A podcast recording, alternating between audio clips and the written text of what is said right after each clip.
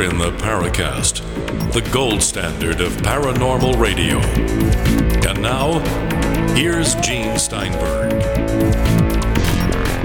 Predictably, the reaction to the appearance of Travis Walton on the Paracast was extensive, wide-ranging. Some people felt we didn't ask hard enough questions.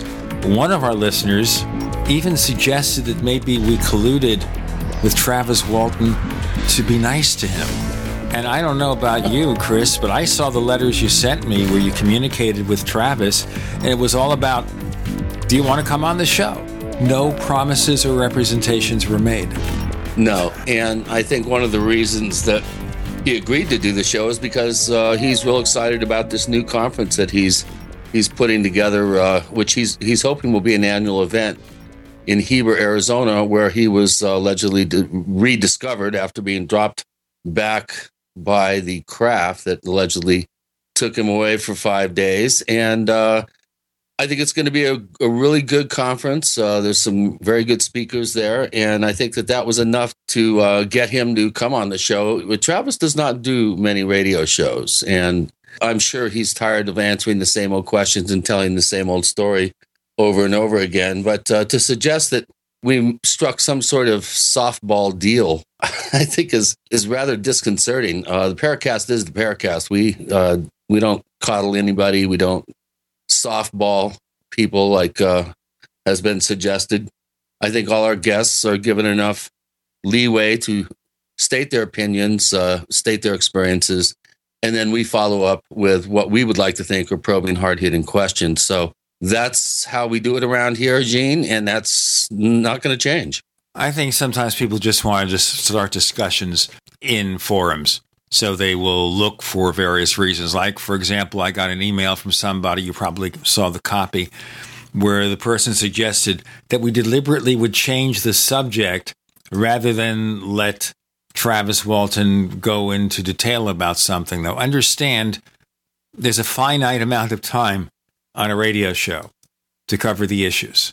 And when you have a lot to talk about, as you do with Travis Walton, we're going to move from subject to subject. I assume that since he seemed to enjoy the appearance on the show, he'll come back again. And whatever we didn't cover this time, we'll cover the next time. Let's leave it at that. The other thing, of course, is there are legitimate discussions in areas where maybe he didn't answer the questions as thoroughly as we'd like. So, for example, there's that TV show he went on back in, the 80s or 90s, where they took a lie detector test. And they disclose the results on the TV. It's like a quiz show. Yeah, moment of truth. Well, I would think that they'd look for any excuse not to give somebody $100,000. The question was very specific and leading about whether you were abducted by aliens or something. And supposedly he gave his answer being yes, and they said, no, it's not true. Well, maybe in his heart he felt that he wasn't sure what happened to him and who abducted him. So therefore, it would sound like a lie. But normally a lie detector test, you don't do that. You don't ask a leading question like that. You do a baseline to get a sense of what information and what his reactions are to answers that are obviously true or false. Then you ask questions over and over again to elicit a cross-section of answers. It's not a quiz show. And I'm not an expert on lie detector tests. I know it's not 100% reliable. I know that if somebody believes the lie, they'll pass the test. So what good is it? Yeah. I lost a job because I failed a lie detector test, and I was telling the truth, although the test results said I wasn't. Later, they called me back and tried to reinstate me, and by then I'd gotten another job. But that just goes to show you, these things are not infallible. You know, he's passed so many of them over the years that I think it's almost a moot point. It really doesn't, at this point in time, I'm not really sure, what good is constantly trying to ascertain a person's, truthfulness when they've been saying the same thing for almost 40 years. His story has never wavered. The stories of the others have never wavered. Nobody has ever come forward with information or any sort of insinuation that they knew that it was a hoax because of X. So you have to look at these things, I think, with circumspection. And I really, I feel that it does it does our guests a disservice if we go in and hammer on them and dog them and really make them feel uncomfortable. I think very few times have I seen that that's effective on the show. We want Travis back as a guest.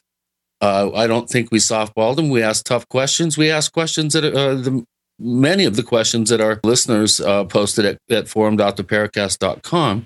And short of that, I mean, I want to move on here. We've got some really good shows coming up here in the next few weeks. We've really been on a roll, and I'm really, really happy to announce that the show is just taking off with leaps and bounds. We're getting some very, very good quality guests here. You want to give our listeners a hint of future guests other than the one that's going to be with us today? Well, we have Chris Aubeck, who I've been trying to get for several years since the book that he co-wrote with Jacques Vallée, Wonders in the Sky, came out about 3 or 4 years ago. And Chris is an incredibly talented and gifted researcher. He lives in Spain. We're working out the final details of an appearance by him. And there's others. I would like to get a little closer to nailing commitments down before I really talk about them. But we're on a roll here. We're getting some of the top guests in the field, guests who don't normally do radio shows. It's very, very difficult to attract guests to a radio show or podcast in this day and age. And people say, well, the only guests you have on are people trying to sell something. Well, that's generally the only time a lot of people are willing to go on a radio show is when they have a reason to do so. So we're doing our best here to get the best quality guests that we possibly can. And our reputation does precede us. We do get guests that will do no other show but ours. And I'm very proud to say that the show is going through some major changes right now with our providers, and we'll have more information on all that as soon as Gene feels ready to divulge some of the particulars. Well, remember, of course, too, we try to follow the Apple Incorporated approach, which is to not reveal what we're doing until the time is right, but feel free to speculate. I mean, it didn't hurt Apple.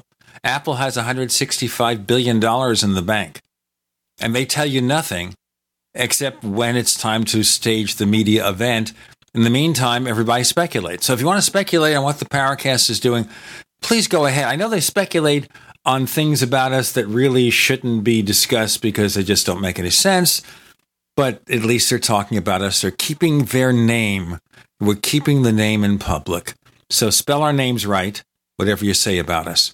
We've got, speaking of names, a great guest today. Chris, tell us more. Well, Marc Dantonio is the official, chief video and photograph analyst for MUFON. And he also has his own special effects company. And as a result of those two interests, he's working now closely with Douglas Trumbull, of course, the famous special effects guru in Hollywood, who did 2001 A Space Odyssey, Close Encounters, Blade Runner. Trumbull has put together quite a project called UFOTOG, and Mark is pretty closely associated now with this project, and we're going to find out more about that. But we're also going to find out some of his methodology of how he goes about analyzing purported UFO footage and photographs. And we're going to talk about the difficulties now in this digital age of actually determining authenticity. So I'm really looking forward to today's show. I think it's going to be very informational, and we're going to learn a lot. We sure will. Marc Dantonio coming this week. In case you haven't heard, we've got a free copy of Chris O'Brien's book, Secrets of the Mysterious Valley, to give away. All you do is go to theparacast.com, and sign up for our weekly newsletter. With Gene and Chris, you're in The Paracast.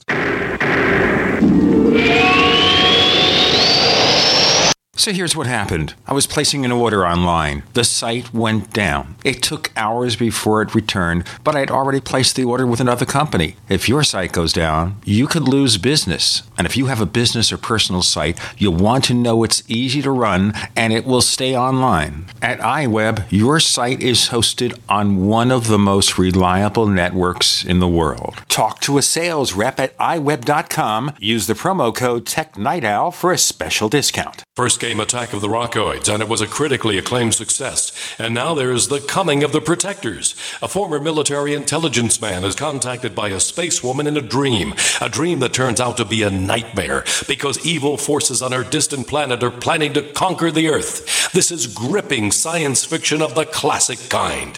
Attack of the Rockoids and The Coming of the Protectors. Find out more at rockoids.com. That's Rockoids, ROCKOIDS.com.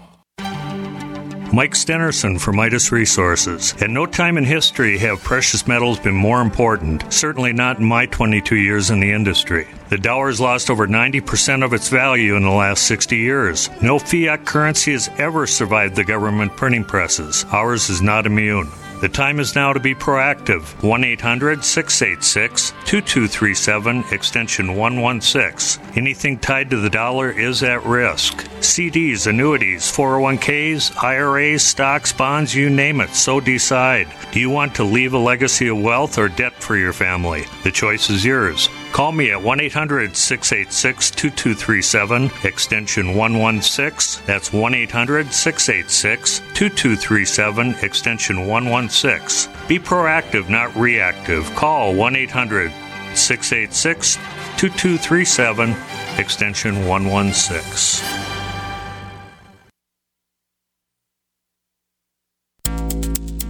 Big business has discovered the preparedness market, and that makes it difficult to know where to go and who to trust. MyPatriotSupply.com is owned and operated by patriots just like you, has the best prices on storable food, non-GMO seeds, water filtration devices, home canning equipment, survival and self-reliance books, and more. MyPatriotSupply.com has old-fashioned values and the absolute best customer service in the industry. Look for the deal of the day, unique, affordable survival supplies that fit anyone's budget. Get same-day shipping on all orders and free shipping on orders over $49. Call 866-229-0927, 866-229-0927, or visit MyPatriotSupply.com for emergency preparedness, self-reliance, and food independence. Shop with a name you know and a name you can trust. Before it's time to survive, it's time to prepare. MyPatriotSupply.com. Question: could too many GMO foods and toxins be overloading your digestive and immune systems? Answer: yes. If you're searching for a powerful detox that's gentle enough to use every day, use Pro-EM-1 from Teraganix. Pro-EM-1 is a powerful liquid probiotic that uses good bacteria to suppress pathogens and gently eliminate toxins from your body. A healthy digestive system will cleanse and remove toxins, support weight loss, improve absorption of food nutrients, and aid in controlling yeast and other infections. Pro-EM-1 is made with only non-GMO and certified organic ingredients, has no preservatives, and is dairy, soy, wheat, and gluten-free. Pro-EM-1 is the key to your digestive health. Order Pro-EM-1 Daily Probiotic Cleanse at Teraganix.com, spelled Teraganix.com, or call toll-free 866-369-3678. That's 866-369-3678. Also available through Amazon Prime. Pro-EM-1 from Teraganix. Life's getting better. We'd like to hear from you. If you have a comment or question about the Paracast, send it to news@theparacast.com. That's news@theparacast.com. And don't forget to visit our famous Paracast community forums at forum.theparacast.com. On the Paracast this week, we're going to get down and dirty into UFOs, videos, special effects. And we're going to have the chief MUFON photo analyst, Marc Dantonio, here. And he's a person with a real commercial special effects background, even before he gets involved in the UFO thing. Marc, welcome to the Paracast. Hey, thank you so much for having me. It's great to be here. So those who might be looking for you at the International Movie Database or something. Tell us your background in special effects. Well, you know, I don't know that I've never paid attention to the IMDb, and I don't know that I've put anything up there, but I've been doing visual effects, and my particular brand is called Organic Effects, meaning not that I play with carbon-based things, but that I create. Well, tell us the secret here. Maybe you do. Well, one of the things that I like to do is I like to make special effect work, effects that you can actually do in the camera. In-camera effects, they're called organic effects, practical effects. Now, I also do CGI. I've been doing CGI for 12 years. It's used sparingly. And it has its place. It has very, very good usage in certain areas of special effects. But it's not what we depend on. We don't depend on that. We like to create them. This is, for instance, the reason why I work on the NASA's Unexplained Files programs. In Season 1, I created a whole bunch of visual effect demonstrations to illustrate science. Because my background is astronomy. That's what I got my degree in. So when the Season 1 folks came to me and they said, hey, you know, we hear you kind of have an interest in UFOs. We see all over the place. Do you think you might be able to help us out on the show? I said, sure. What do you want me to do? And, you know, we negotiated my involvement. I got involved. And next thing you know, I'm doing, you know, these demos. They call them demos. They're experiments and they're science demonstrations, illustrating scientific principles by which we will find other life around other stars. Because in my science of astronomy, exoplanets are my specialty. That's what I've focused on, is planets around other stars, the possibilities of life elsewhere, etc. So Season 2 is filming here in a couple weeks. And again, it's a whole bunch of demonstrations to illustrate everything from the image and video and analysis role that I do to, again, speculating about the prospects of life here. And could they be here? I firmly believe that they could. And then there's a scientific basis for that, not a faith-based belief in that. So my background comes from having built, you know, every model as a kid that they ever sold. Okay, even some that I didn't even like, but because it was something I could build, I was enjoying it, and I would actually never follow the instructions correctly. I'm the guy that always had the glue on the windshield canopies of the aircraft because I never quite paid full attention to how to handle that stuff. And then as I refined my techniques over the years, I started to become more and more, shall we say, proficient at building models. And so now I own a company that creates models, and we work quite a bit for the U.S. Navy, other armed services. We do a lot of private work. We do collector work, and we do movies and special effects. And we the UFO thing came when I was 11 years old. That's how that started, because I was always interested in UFOs. And as I got older, I had to have a major operation. When I got out of the hospital, you know, I was a kid who could no longer go out and play like the other kids for, you know, a year as I was recovering. And during that time, my parents decided to get me a subscription to something called the MUFON Journal, which back then was basically ditto pages stapled together that Walt Andrus would send out that were just sort of rudimentary copies of the UFO reports. And this mutual UFO network thing really caught my attention. And I've been in it on and off ever since 1971. And I just have never, you know, deviated. I'm part of other UFO groups. And, you know, you meet all types of people in the UFO arena. There are people that believe simply because they don't think we could be alone, and I totally buy that. But there's also people like me who believe because science sort of impresses us with the notion that it would be arrogant not to, based on factual data that's coming to light, not sheer speculation. Sheer speculation is science fiction. We love science fiction, but almost everything we've thought about in science fiction has come true. And I do believe that will continue to be a trend that we show as human beings. So this is me. This is where I go. Chris has a few questions for you, but I wanted to ask you just one thing here. Now, I don't know about your parents, but I know my parents would never have given me as a gift a subscription to a UFO magazine or to join a UFO club. They thought I was nuts. Hey, I got to tell you, can I respond to that for 2 seconds here? Please. I was always interested in astronomy. I always looked up and I felt homesick. It's just how I felt all the time. It was a 24/7. So I told this to my parents. So one of the other gifts they got me was a telescope. So see, that was a more of a real gift, right? So the telescope helped me further my astronomy career, which, as I said, I went to school for finally in the end. I always knew I was going to. But I created a space station plan. I wrote it on notebook paper, and it was like 6 or 7 pages long. And I think I was 10 years old when I did this. I drew out pictures. I talked about carbon dioxide reclamation, even though, I didn't really fully understand what CO2 scrubbing was. And I talked about how you'll go to the bathroom, how you'll interact, how to create artificial gravity. And I built this little, not model, but I built on paper a plan, and I sent it to NASA with high hopes. And, a couple of months passed, and I heard nothing. And every once in a while, I would say to my mother, hey, I wonder whatever happened to my space station plan. And then she would always smile. Well, they're busy. Okay. So I waited a little longer. Well, one day I come home from school, and my mother's got this incredulous look on her face. She says, you're not going to believe what arrived for you today. And I went in the living room. There's this giant box. To a kid now, it looked like to the size of a refrigerator box to me as a kid. But in reality, it was like a 18-inch by 20 by 3 foot long box. It was long. I opened it up, and I just couldn't believe what I was looking at. There were books. There were brochures. There were cloth mission patches from all the manned programs to that point. There were all kinds of interesting things. There were some models in there of spacecraft that I could build.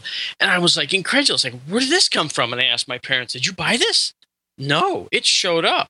And when I looked on the top, there was my space station plan with a note from the scientist at NASA who reviewed it. Every single page had little check marks and words like, hey, good suggestion, good idea, blah, blah, blah. At the end, he wrote a little note and then included it as a letter. It was from a guy whose name was Bert Lee, Gentry Lee, who's currently the head of the Robotics Space Directorate at JPL. That man is the reason I went fully invested into astronomy. I talked to Gentry sometime a couple years ago and reminded him of the story, and we vowed to keep in contact. I think he would just be he's a marvelous resource and a tremendous guy. It'll be not so tremendous if we don't do our break right now. Marc Dantonio is with Gene and Chris. You're in the Paracast.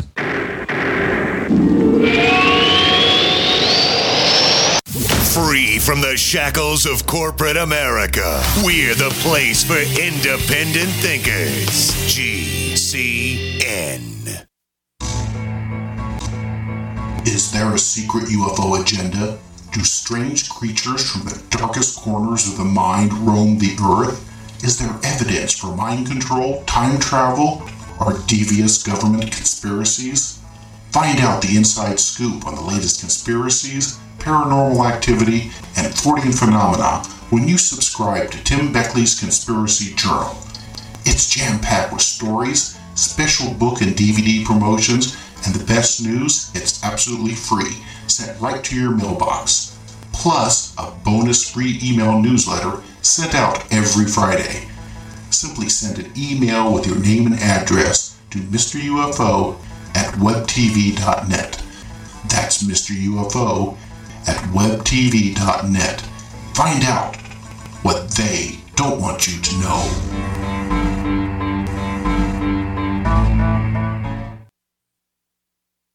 Stress, like many conditions in a fast-paced society, is at epidemic proportions, and one of the most effective ways to support your body during periods of excessive stress is by replacing the nutrients expended during that time. De-stress contains large amounts of B-complex vitamins, in addition to vitamin C, magnesium, and valerian root extract. For more information on this and other great products, contact Lady Talk Live at 855-333-5239.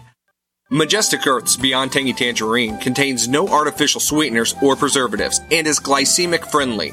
This easy-dissolving powder contains plant-derived minerals, vitamins, amino acids, and 115 fruits and vegetables. I can't think of anything better for you. For more information on this and other great products, contact Lady Talk Live at 855-333-5239. That's 855-333-LADY. We live in a complicated society. Stressful issues are always popping up. Have you ever been treated unfairly by someone? Have you ever been overcharged for a repair? Have you ever signed a contract or a document? Worried about identity theft? How many times have you been in those unique situations where you just wanted to call an attorney to find out if you're right or wrong, or what your legal rights are? But every time you think about calling an attorney, what do you think about first? That's right. Who do you call, and how much will it cost? Our friends at Legal Shield have found a solution. With a nationwide network of 6,900 attorneys who average over 19 years of experience, Legal Shield's law firms take over 40,000 calls per week helping their members. For less than $20 per month, you can have access to Legal Shield on everything from the trivial to the traumatic. Let Legal Shield stand up for your rights at lsprotection.com. That's lsprotection.com. Or call 855-340-SAVE, 855-340-7283. Results will vary from case to case. The Genesis Communications Network is one of America's premier broadcasters of captivating talk radio. We thank you for listening. Now, just imagine, there are thousands of people who are just as passionate about radio as you are. But what you may not realize is how easy and affordable it is to advertise with us. Radio commercials for your business could be heard on hundreds of radio stations across the U.S. every day. We can help you by creating an effective radio advertising campaign for your company. From script writing to producing your commercial, just like the one you're listening to right now. No other network provides the level of customer service we do. When it comes to radio advertising, we are your one-stop shop. And no matter how big or small your business is, we can help. Email us at advertise@gcnlive.com, and an experienced advertising executive will help you take the first step towards driving more customers to your business or website. Advertise@gcnlive.com. Easy, affordable, effective.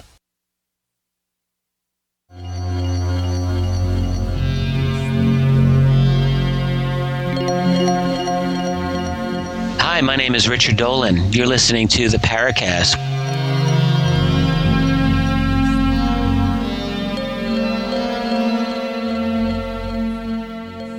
Marc Dantonio is our guest this week. He's the chief guy who does the photo analysis and everything over at MUFON. Of course, they don't use titles that elaborate. They're more circumspect, but I'm just having fun with it. Marc, Chris has a couple of questions. It's a follow-up to you. Go ahead.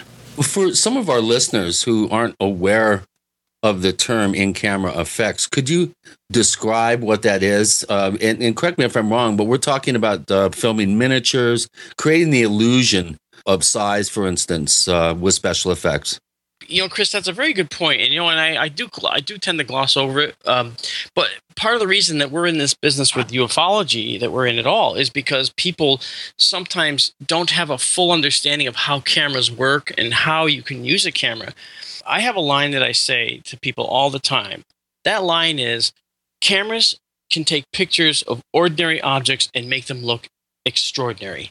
When you do that, that applies to that insect that flew through the frame. That applies to the bird flying through the air that was mistaken for a UFO. Not everything will be a mistake, but we want to weed those out. But anyway, regarding special effects, one of the problems you have if you look at all the old movies that have all these wonderful special effects and ships on the ocean, you can see that they're models. And seeing that they're models is accomplished by your eye and your brain working together, you know, to see that there's something not quite right with the way the water looks. The water doesn't have that fine resolution of spray that you would expect for, you know, a ship going through the ocean. This is because of the scale of the model. The larger the model, the more realistic the water will look. And we have no control over water. Water will operate the way water operates. You know, it has small, round, undulating waves. But in the ocean, where there's big storm waves, you see how they operate. They're much slower. They come to a peak. They have spray coming off the top, and they have very fine ripples and lines in them that you just can't force water to do when you're using a smaller 5 or 6 foot long, you know, ship model and expect the same results. You know, as a visual effects artist, we have to use other means to do things like that. When we're using our cameras, the first thing that's important, most important with the camera, is to make sure that the entire thing is in focus. Now, you'll take a picture sometimes and you'll notice that You were trying to take a picture of the person in front of the camera, but instead you focused on the wall behind the person, and the person's a little out of focus. But the wall's sharp. Well, the wall wasn't your subject. That's called a depth of field error, okay? The depth of the field, in other words, the distance from the lens to as far as you are interested in shooting, has to be in focus. That's called depth of field, the depth of focus, all right? From the camera on out. You can set the depth of field to be from 10 inches away from your camera all the way to the farthest horizon, or you can set it to be a point 5'1" from the camera to 5'10" from the camera. You know, they can make it a very shallow depth of field, a very shallow plane or thickness of the focal range. And so we play with that all the time.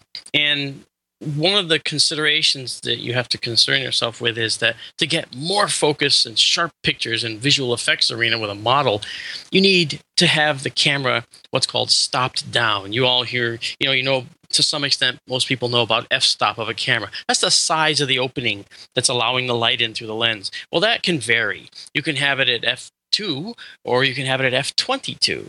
Now the difference is f2 is wide open, and then everything graded in, gradually in between goes to a smaller and smaller and smaller opening until it's the size of a pinhead at like f32 or f22. Let's not get too technical here, Mark, because most people who handle photography these days do it with their smartphones. And I'm going to ask you about that too, which is we've got all these smartphones with more and more sophisticated features. So just this past weekend, Apple introduced the iPhone 6. And the iPhone 6 Plus, the bigger one with a 5.5-inch screen, has such things as optical image stabilization. It's just one focal length. You don't have, multiple lenses and stuff like that. So is it possible to create a credible special effect or fake UFO picture with your iPhone or with your Samsung Galaxy? Or with a GoPro camera, which has, 170-degree field. We just premiered a movie in Seattle, Toronto, and Amsterdam this past few months. In fact, Amsterdam was just this past week. And it's called UFOTOG. UFOTOG? UFOTOG, yeah. And we'll explain that if you want. But I don't think I have the stomach for it. Let's go on. UFOTOG was a pioneering effort in 3D, where we actually show Doug's process of creating a very, very high-intensity 3D experience unlike anything ever seen. And it works. It is that way. In fact, we've had a lot of very high-end people in Hollywood and so forth attend the premieres, and they were blown away. It's a coming technology that's going to be utilized in the movie industry. But that aside, that's a separate thing altogether. The importance that I'm trying to get at is when you look at UFO photos taken with an iPhone or what have you, you have a chance, depending on the tools you have at your disposal, to pretty much make that anything you want. When we filmed our movie, we used GoPro cameras for some of the scenes.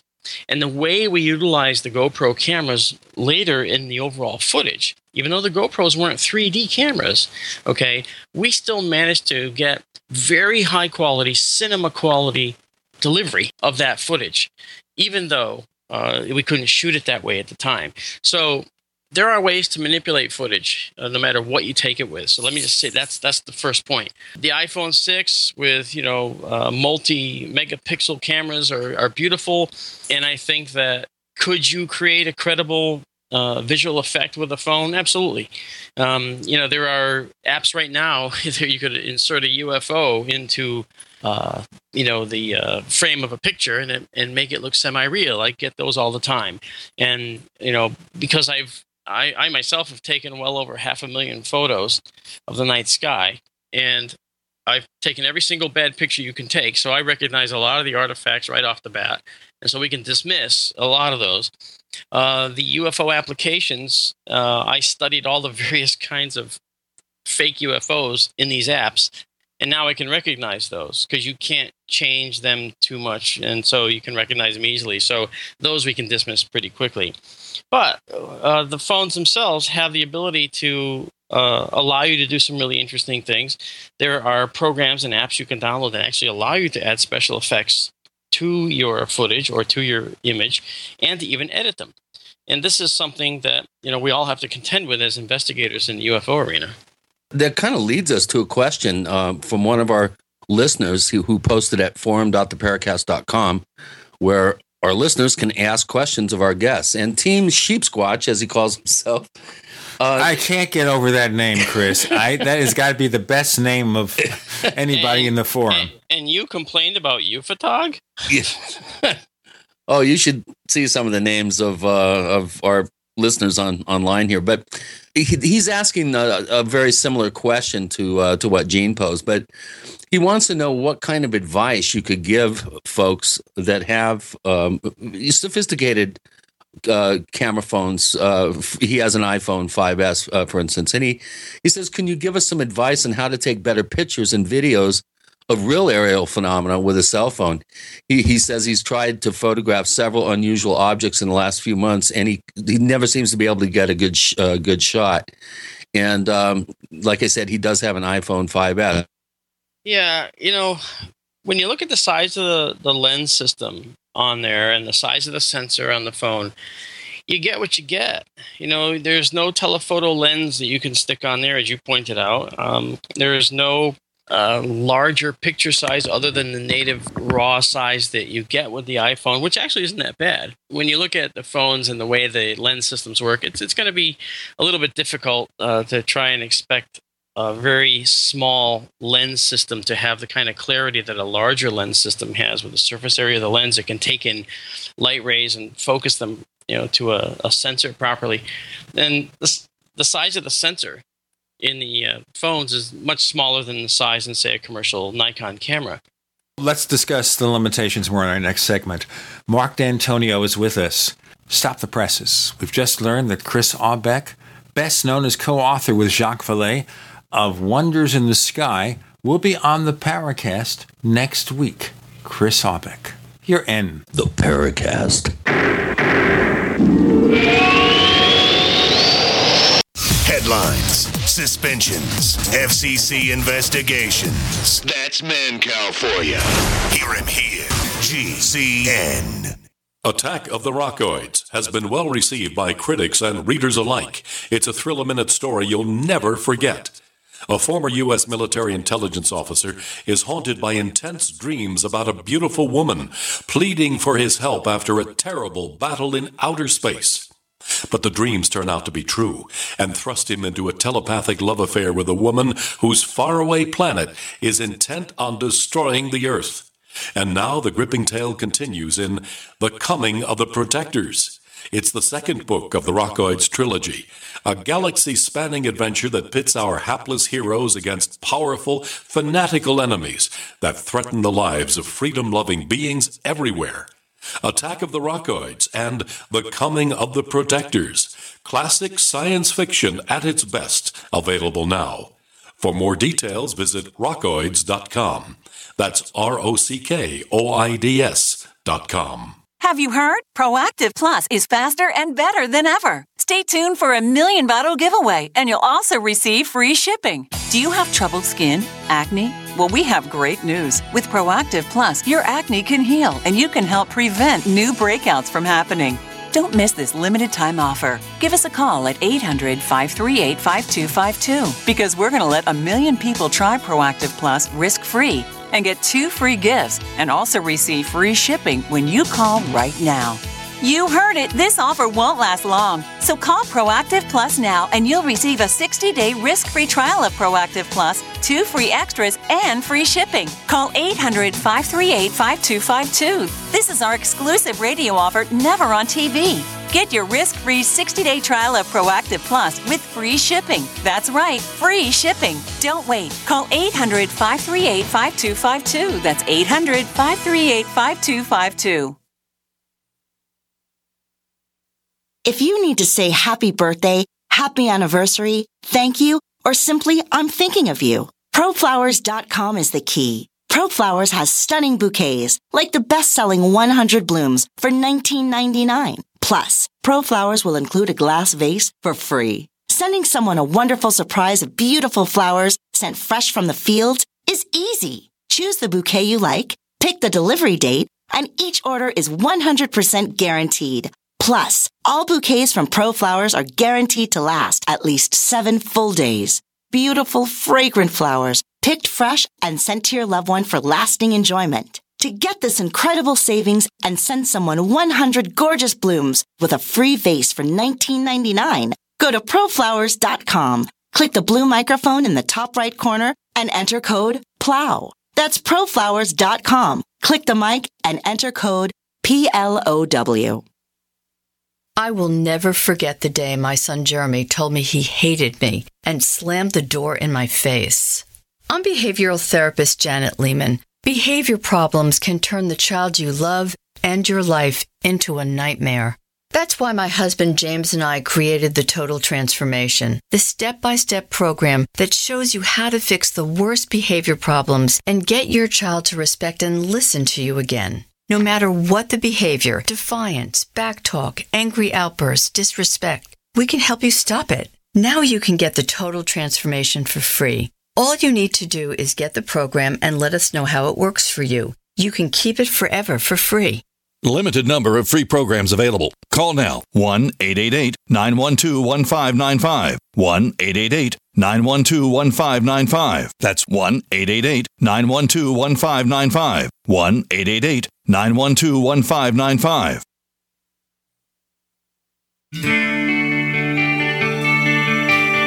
This is Jerome Clark, author of the UFO Encyclopedia and other books. You're listening to the Paracast.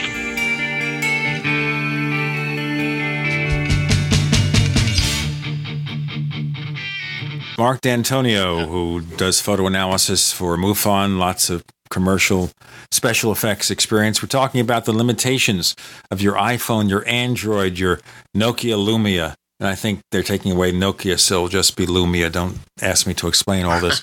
But the point being here, the limitations of these little tiny cameras. But I think one of the arguments people make, Marc Dantonio, is that if so many people have these smartphones, we're talking about hundreds of millions of people out there, all around the world have these gadgets. The cameras are getting better and better, especially on the high-end products. So why aren't people getting more pictures of UFOs? My feeling is that the big reason is that when they have these devices, they're looking down and texting or something, and they're not looking up to see anything. They're looking at their thumbs. You're exactly right. And that's precisely where I was going to go with the answer, is that when you talk to someone and you say, what a beautiful starry night it is, then they look up and go, wow. That gives you the answer right there. People are earthbound. They look down. They look horizontally. They very rarely look up unless something draws their attention, like a sound, an airplane or whatever. Especially if you live in Manhattan. Especially if you're right. But the truth is that most people don't look up. It's like people who say, I don't believe those airline pilots who say they see UFOs. How come the passengers didn't see any? Have you ever, as I have, observed the passengers on an airliner with the express purpose of documenting the statistical amount of time that passengers are actually looking out the window? First of all, for the windows that are open, believe it or not, a full 20% of those windows are closed because people aren't looking out the windows. They're shutting them to take a nap or to sleep. But the majority of the people are looking at publications or their phones in airplane mode or working on a laptop. The window is now a secondary item. It used to be the primary viewing port to the world in a plane, and it was spectacular. But it's old news now. Yeah. I'm the only one staring out the window all the time. And your angle of view is really tiny. So you don't even see. You can't see up over the plane. You can't see down below the plane. You only have a very, very narrow cone out of each window. So I don't have any issue with people saying that, there were the pilots saying that they've seen things, because I'm sure they could see things that we'll never see out the windows. I just think when you say that you're seeing things out the windows, I think of that Twilight Zone episode with William Shatner. Yes. Where he sees this creature out there, and he's freaking out, and nobody else sees the creature hanging out on the wing. Right, until the pilot at the end sees the whole engine torn apart underneath and goes, wasn't that was that Devil on the Wing or something like that? I can't remember the name of the episode. This is before Shatner overacted on Star Trek. He was overacting on Twilight Zone. He was, and I'll tell you why. Because he can. Before Chris's question, the rumor of the day before Chris asks a question, they will reunite William Shatner and Leonard Nimoy in a cameo in Star Trek 3. Chris, I must interject here, Mark, that probably some of the most amazing, incredible footage I've ever seen has been shot out airliner windows with a film camera, not a video camera, including one sequence that was shot over Mexico where an object, trufo, if you will, either the gravitational field or the magnetic field. I'm not sure. It's probably a gravity field, optically collapses the horizon in the distance. And the amount of science that you can do with those few frames off that movie is just off the charts. And the gentleman who took that footage, Ray Stanford, has three sets of footage taken with a Super 8 millimeter camera out airliner windows. And some of the analysis work that he's done on these photographs, I really strongly suggest that you get up to speed with some of the work that he's doing. But we have a bunch of questions, and I want to get a kind of a sense of how you sort of relate to the whole subject of UFOs. And okay, when it comes to analyzing photos and videos, one of our posters, Psychedelic Alchemist, wants to know how you go about separating the wheat from the chaff when it comes to photos and videos of UFOs. What is your methodology? Well, there's first of all, my approach is a scientific approach where I take the approach that is the following. And people call me a debunker for this, and I'm certainly not. I'm a believer. I've had a terrifying experience of my own that I certainly can't explain and that I live with every day. I will ask you to explain that experience after you answer Chris's question. But the methodology that I use is I endeavor to try to explain an object in terms of something that might be, as I said before, an ordinary object captured in an extraordinary way. This methodology works very well to try and weed out the mistaken objects from potential real objects. My goal is to not be able to solve one of these mysteries. That's my goal. And I'm disappointed every time I do. Now, the question is, when I look at a photo and I see a blur, there's a whole bunch of things that go through your mind, okay? But when I see a photo taken at night where the flash went off, I use a different approach. And it's like almost every single scenario has a different approach required, okay? And I'll tell you why. When the flash goes off, a whole set of parameters and a whole set of things happen that you have to pay attention to. Things that are instantaneously illuminated by a flash become important. Whereas when you just have an exposure, someone took a cool storm cloud and there's this really cool looking streaked blur that they didn't see when they took the picture, that is a different approach. That is a regular photo. So you don't care about instantaneously lit things. You care about things that are actually dragged out and blurred in a short time exposure, okay?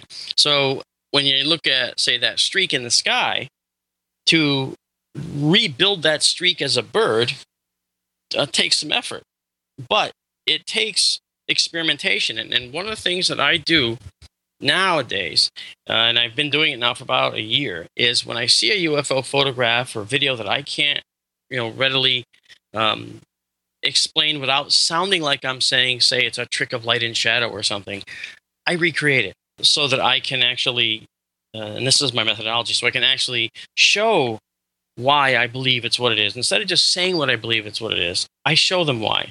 And this is in part because I don't want people to think that I'm just debunking things. I want them to see that I'm not doing that, but I'm actually doing experimentation. And when I have the time, I will do this. There was a disc at a Cotulla, Texas oil field, and I saw this disc, and to me, it looked like, the security camera took a time exposure, a 2-second or 1-second exposure, and that looks like a car that was caught on the video with its blinker on going through the field. And I was immediately harassed for that until I recreated it. And I took my truck up to a parking lot at night, and I did the exact same thing, and I reproduced exactly what that disc looked like using my truck. So then people went silent because they realized, well, okay, there it is right in front of you. So main methodology is that you know, there is no particular methodology based on a scenario or based on all scenarios, but it's specific to each. But the most important thing is I try to recreate it. And that is something that really, really helps. That's how I explained the NASA tether incident for a National Geographic show. I actually recreated the NASA tether incident in the studio. And we went right through, did everything, showed how all those things occurred, show how they weren't really large UFOs. In fact, 90 miles away, there were small out-of-focus particles in the foreground. And when I showed it, you can't argue with what you see with your own eyes, you know, and so it's tough sometimes, but, you know, recreating it actually makes the difference. In this age of CG and digital effects that are very accessible and coming down in price, I mean, weekly, it seems. Yeah. It's getting more and more easier. Actually, it's getting easier for people to come up with some what appear to the amateur, I think, to be fairly impressive UFOs. But real UFOs don't look like the Billy Meier wedding cake. The famous wedding cake shot or the Adamski shot with the three sawed in half golf ping pong balls underneath. Well, you see what happened here is Adamski was a big fan of ping pong balls, and he imagined that E.T. loved to play ping pong, and they loved it so much they used the ping pong balls as landing gear for the UFOs. Does this make any sense, ladies and gentlemen? I know it doesn't, but we have to do our break. Marc Dantonio is the chief analyst of photos and videos for MUFON, the Mutual UFO Network. A lot of ground to cover, and maybe you'll learn after this how not to fake a UFO photo and how to capture the picture of one if you do see something strange. With Gene and with Chris, you're in the Paracast.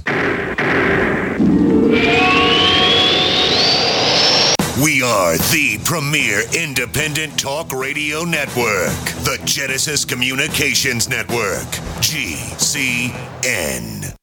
Next to water and food, you need a safe, storable fuel supply for your preparedness needs. Spare fuel is the answer. Spare fuel can be used in any gas-powered vehicle or generator. Spare fuel is perfect for any unforeseen out-of-gas emergencies. Unlike gasoline, spare fuel is safe to store with your other supplies, and it can be stored for many years. Go to GetSpareFuel.com for special pricing. That's GetSpareFuel.com. Hi, this is Ted Anderson. Have you ever wondered why banks, stockbrokers, investment advisors won't talk about gold IRAs? They've been available since 1986, yet the financial industry won't recognize the value of gold for your retirement. Gold has outperformed paper investments, yet no word about IRAs. If you would like to have gold for your retirement, call 800-686-2237. Don't get left behind by rising inflation and low returns. Call 800-686-2237. Secure your future and call 1-800-686-2237. At 30dayfoodsupply.com, you can now purchase a one-of-a-kind product not available anywhere else, a meatless burger dry mix in 4 delicious flavors. With our new Oregon Trail Foods vegan burgers, all you do is add water and fry. They need no refrigeration. They're packaged in Mylar bags with an oxygen absorber for a long shelf life. They're non-GMO. They're gluten, soy, nut, and chemical-free, but they're loaded with flavor and a good source of carbs and protein, yet low in sodium. Flavors include Italian, spicy Mexican, 6 vegetable, and black bean olive. Go to 30dayfoodsupply.com or call 541-229-0010 and order today. Eat them every day, take them camping, or save them for an emergency. Check them out at 30dayfoodsupply.com and click on the vegan burger icon. That's 30dayfoodsupply.com, where all of our products are produced in Oregon by Oregon Trail Foods. 30dayfoodsupply.com.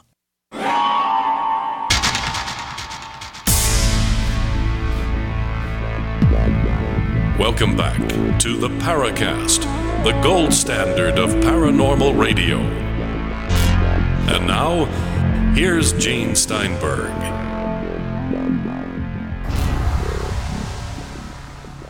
On the Paracast with Gene and Chris, talking to Marc Dantonio, the person who analyzes photos, the chief photo analyst for MUFON. Just want to mention something here. We still have that free copy of Secrets of the Mysterious Valley to give away. It's the ebook version, and here's how you get a copy.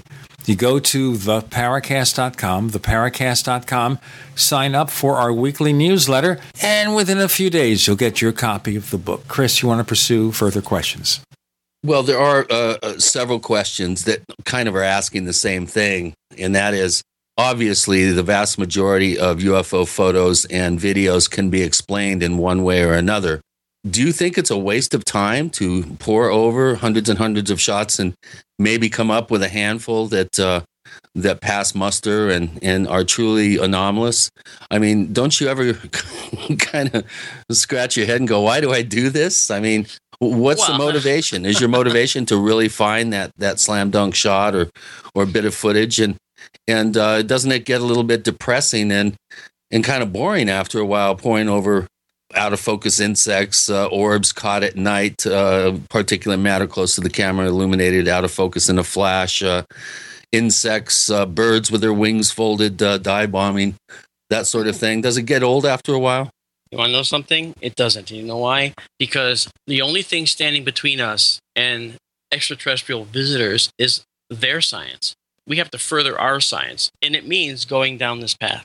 This is how we're going to do it. It's like the only way we're going to find life around other worlds, in my view, is to analyze the atmospheres of the planets from Earth, as we can see them around, planets around other stars. If we see oxygen in a planet that it's in its, habitable zone where water can exist, then the likelihood that that's produced by life is fairly high. We have to walk a path before we can get to that end point where we actually have some confidence and we can actually see potentially alien life. I think that if aliens exist, as I believe they do, and that they're probably here and have been here, well, it's not a mystery to me, the Fermi paradox, where are they? It's not a mystery to me that no one's seeing them, because I believe that the techniques required, and this is a scientific belief, the techniques required to travel interstellar will preclude them from being particularly visible in our X, Y, and Z all moving through time of our universe in particular. And that's, sounds science fiction, but it's actually related into string theory, which we're not going to get into, of course. But as far as disappointment, no, because this is, to me, a means to an end. Am I disappointed that this particular really cool video turned out to just be a CG fake? Well, sure, you can call that disappointment. Well, you can hire the guy. Well, yeah, that's actually happened. But in particular, I've been very pleased that the photo analysis unit team within MUFON is with me, has been very, very dedicated to learning the idiosyncratic behavior of cameras, whether cell phone, infrared, specialty platforms. But to that end, in trying to get past the issue with cameras, that's where Doug Trumbull and I come in, and with our system. I mentioned to you before, and I think it was Eugene that laughed at the name UFOTOG. But UFOTOG was Doug Trumbull's original invention, which was a Humvee with a hydraulic lift that brought multiple instruments out of it to scan the night sky. And the idea was that multiple instruments would take in their own versions of the sighting. Now, that was one unit. And when I joined Doug around 5 years ago, I said, why don't we make this thing smaller and make it a deployable platter and have them talk to each other, send us alerts by satellite, and we can go the whole nine yards. And he was intrigued. Yeah, but you got to know where to park it. Actually, let me explain that. When you look at the night sky, it's huge. You're absolutely right. So what we've done is I actually put together a team of scientists from around the country, and most of them are all national laboratory scientists, either current or former, and they're all on board, and they're all working with us, and they're creating units that are going to be on these platters. We're all doing this out of our pocket right now. We're not funded yet. Doug and I were talking about options for funding and so forth, and there are people that are very motivated in getting involved with us. But one of the things that's important here is that each of our systems is going to be a small serving dish-sized platter with cameras that are going to look at the sky all the time. It's going to look in the ultraviolet, infrared, visible range. It's going to have ways to detect aircraft and know that they're aircraft and not other things. They have onboard satellite database, so they can actually see that that little light going over is actually, a satellite, and which one. Right, and like there are software packages like FlightAware, for instance, that'll give you the name of all transponded flights. Right. The ones that have that. Are you going to have motion detection and record on motion? In the way that actually works, is each frame of the camera will simply, it's going to be subtracted from the previous frame. Anything that's there is something that shouldn't be there. It's a new alert. So it'll then average those out over a few frames and see if it's really there or an artifact of the camera, because they can do that. And that determines what there's an alert. That's a very simple explanation for a very complicated process. But one of the scientists on the team is the guy that created, with his team, the lunar orbiter Clementine's camera. So we're talking about people that get these things working right out of the box. Okay, these guys, you don't put a satellite in orbit and have it say, "Oops, I forgot to connect that wire." These guys get it right out of the box. And so the UFOTOG platters are called UFOTOG 2 as the successor, and our goal is to deploy them in hotspots that people have identified. We've talked to some native peoples, and they're motivated to allow us onto their lands to place units there. Give us a short list of some of the hotspot areas you've ID'd. Well, we have a couple that, for instance, there's one Native American reservation, for instance, that has a generational exposure to unidentified flying objects. Now, just because we talk about Native peoples doesn't mean they didn't go to college and that they're not educated. These people are very smart people, and they know the difference between airplanes and satellites and all that, and they even understand the natural phenomena like lights that occur because of magnetic field interactions on the ground, all right, more so than a lot of other people. And these people, being so savvy, are dumbfounded by the fact that there's some lights that keep showing up out in their reservation lands that have no source. They don't seem to be coming from anywhere. So they want to know what they are. So that's an example. We heard about in the 1990s, there was a USO, an unknown submerged object flap that occurred off the Santa Catalina, in the Santa Catalina Channel in Southern California. And that's a relatively deep channel that had really odd occurrences. Over 200 sightings occurred over just a few weeks or days. And so we would go to those kind of hotspots, all right? And we also want to deploy regularly because we believe that they're out there, and around here. I think that if they would come interstellar, that they would set up probably deep in our oceans because they could, and that's the place to go. Not because of the movie The Abyss. I thought about this before The Abyss, and when I saw that movie, I said, hey, that's what I think. Well, Hollywood steals ideas from everyone. Yes, they do. But the point is here that these systems aren't just visual. Our platters aren't going to be visual systems alone. We have radiation detectors, magnetic field detectors, EMF detectors. We have corroborative data, meaning I corroborate the data with another piece of data that's independently acquired. If we have a visual object come into our field and we see it, oh, look, there's a little thing flying into the field. Then we see the magnetic anomaly detector now says, whoa, the magnetic field is shifting now. And then we see that the EMF, the electricity and static charge in the area is now increasing radically. That's important. One thing is corroborating that it's either you have multiple data points to one sighting rather than just a strange light that would just be dismissed, say, as a satellite or possibly an airplane. And that's always the problem with a lot of the photos we see. Could be anything. Marc Dantonio does this sort of thing for a living in terms of special effects and analysis, and also works with MUFON. With Gene and Chris, you're in The Paracast.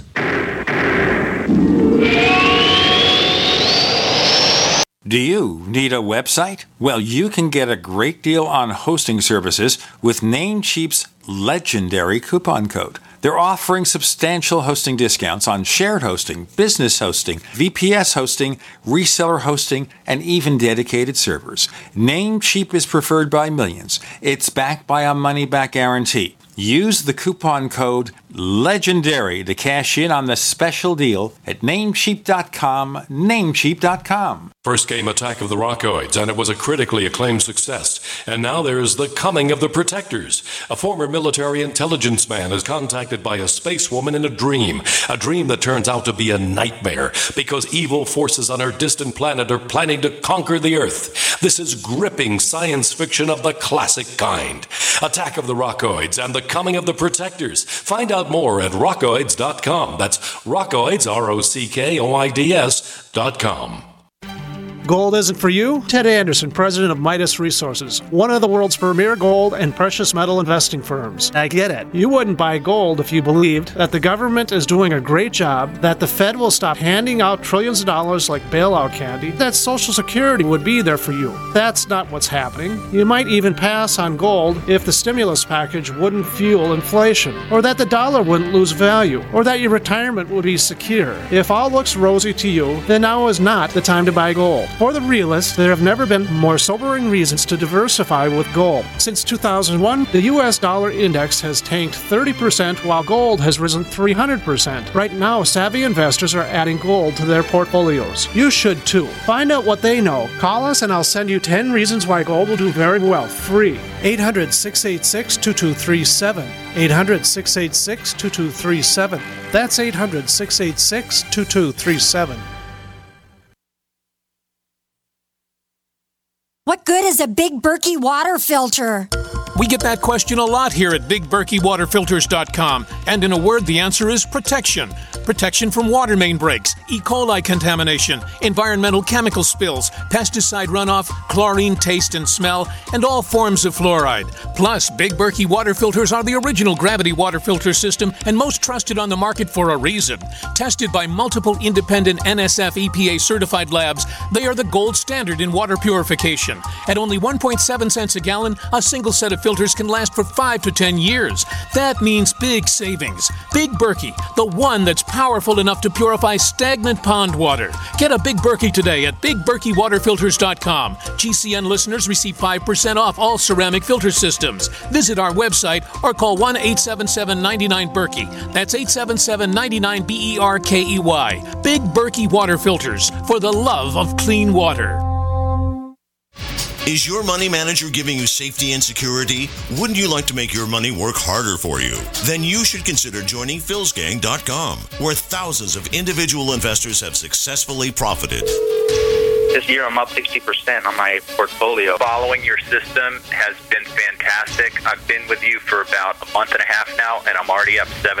I've been in the business for a long time, and you're really one of the best I've ever heard. Well, I just want to let you know what a great teacher you are. For over a decade, philsgang.com's Phil Grandy and Donald Cogswell have been teaching, coaching, and investing right along with all Phil's Gang members. I want to thank Donnie for market wrap. I bought 2,500 shares of AUI and sold it this morning at $820 profit. Why not join thousands of satisfied Phil's Gang customers today? Go to philsgang.com, philsgang.com, or call 877-600-4264. That's 877-600-4264. Call today.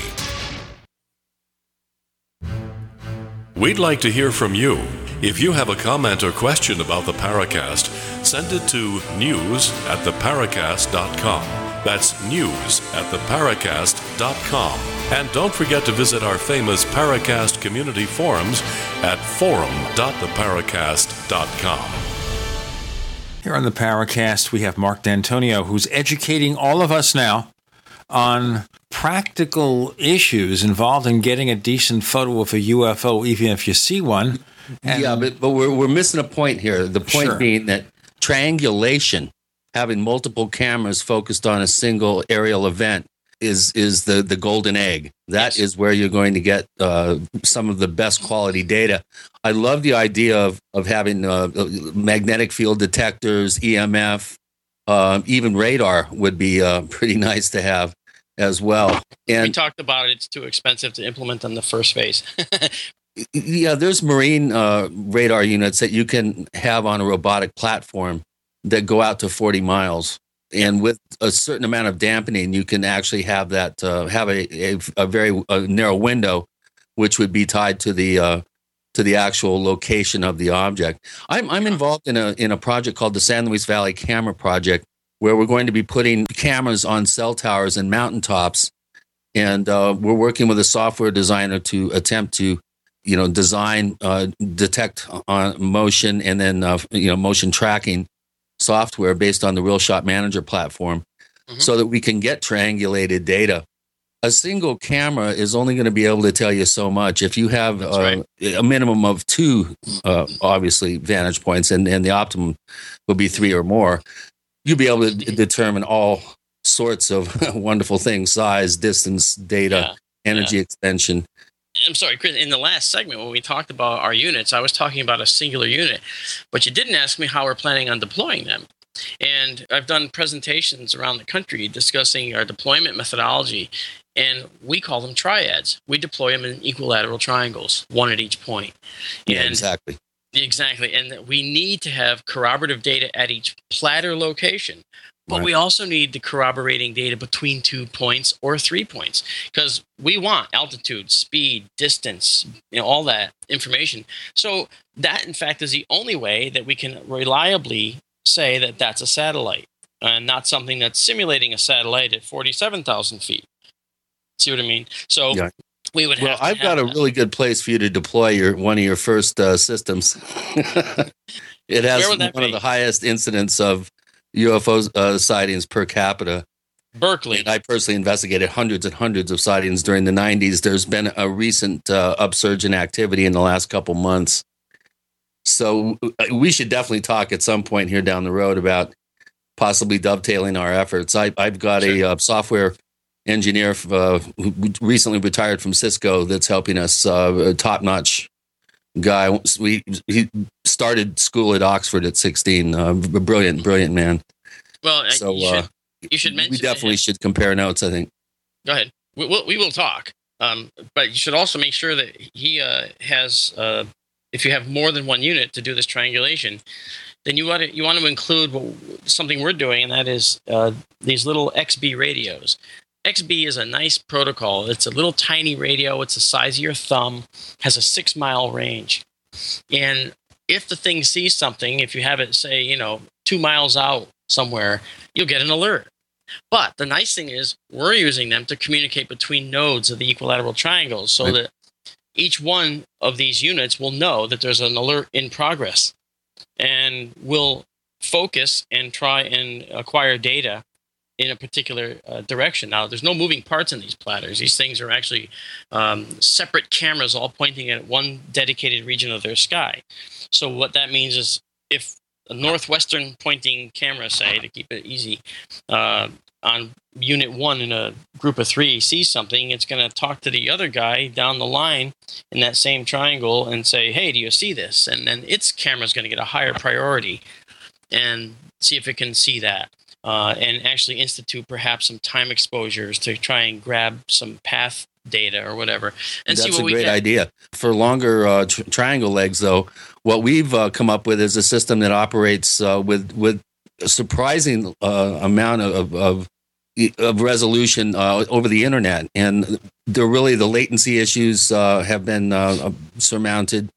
And if you're in an area that has internet, there is a way to actually utilize the internet without having latency problems.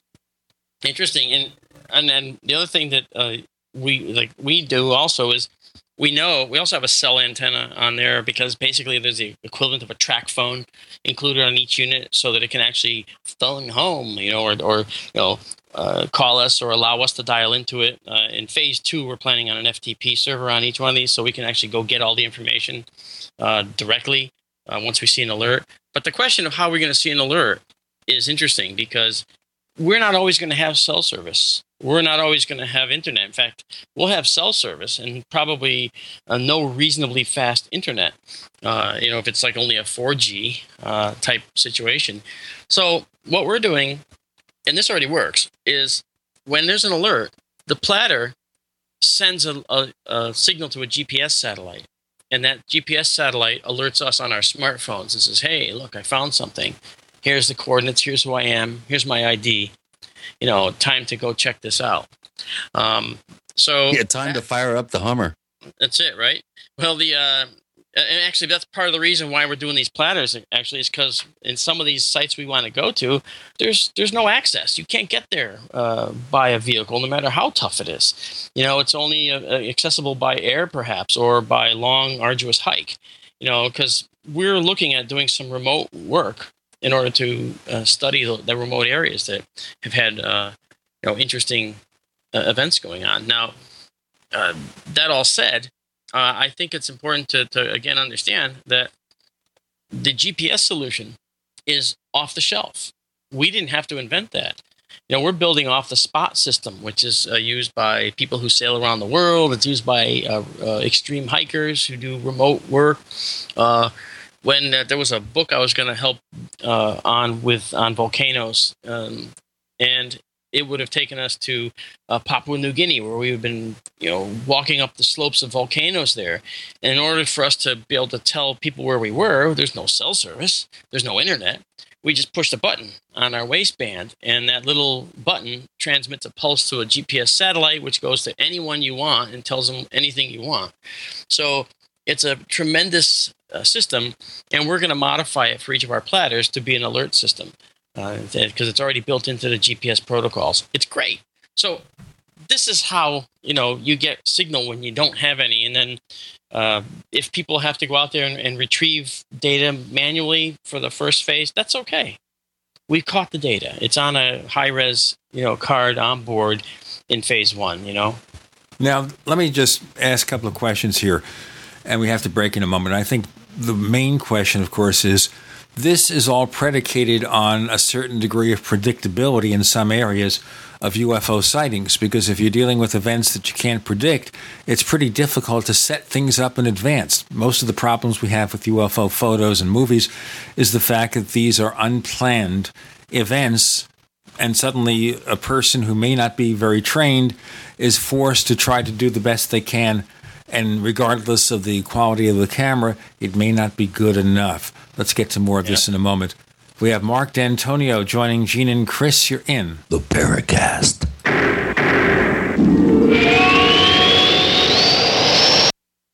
We are America's largest independently owned communications network, GCN.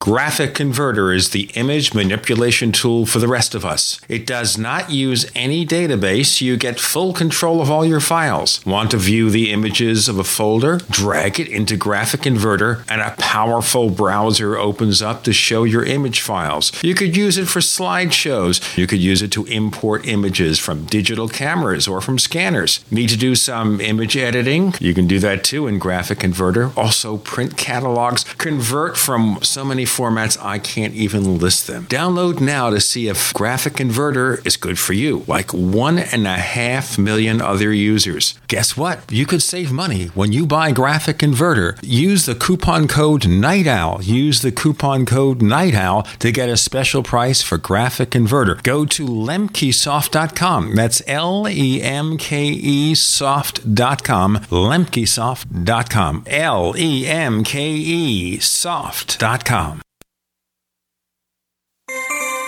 This alert just came in. This special announcement is for business owners and leaders of organizations who've been waiting for the right time to build.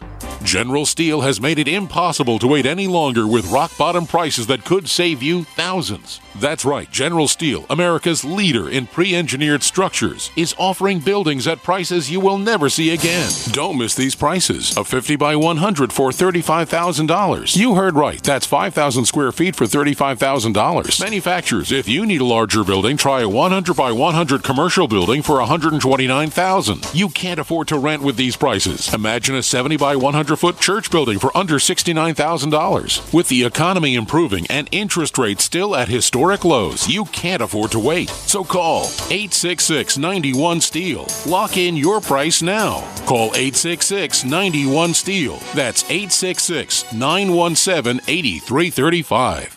The human body is extraordinary.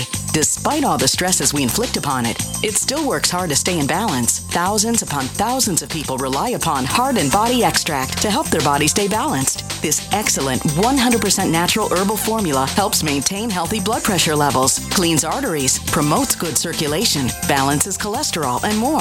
HB Extract, paired with healthy lifestyle choices like good nutrition and exercise, can give you a life free of pain, sickness, and fear. Recapture your youthful vitality and experience your body healing itself with the aid of HB Extract. It's extremely effective and it starts working in just days. Visit hbextract.com to learn more and to read scores of testimonials from satisfied customers. And we've never increased our price in over 10 years. That makes Heart and Body Extract as great a value now as it was the first day we sold it. A healthy heart is a happy heart. Call 866-295-5305 or go to hbextract.com. This is Dan Pilla. Do you owe the IRS money you can't pay? Are tax debts crippling you? I've defended people from the IRS for over 30 years. I've helped thousands, and I can help you too.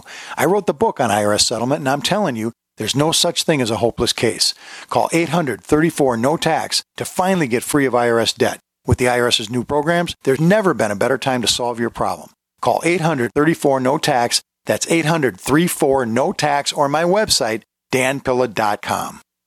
Genesis is defined as an origin, creation, or the beginning. Genesis Communications Network began with the mission of providing you with the kind of compelling content you're listening to now. And at GCNLive.com, you'll find a free archive of our nation's history, narrated by GCN hosts, explored, shared, and passed down to future generations. GCN is the future of talk radio, but we should always strive to learn from our past. Together, we are GCNLive.com. GCN.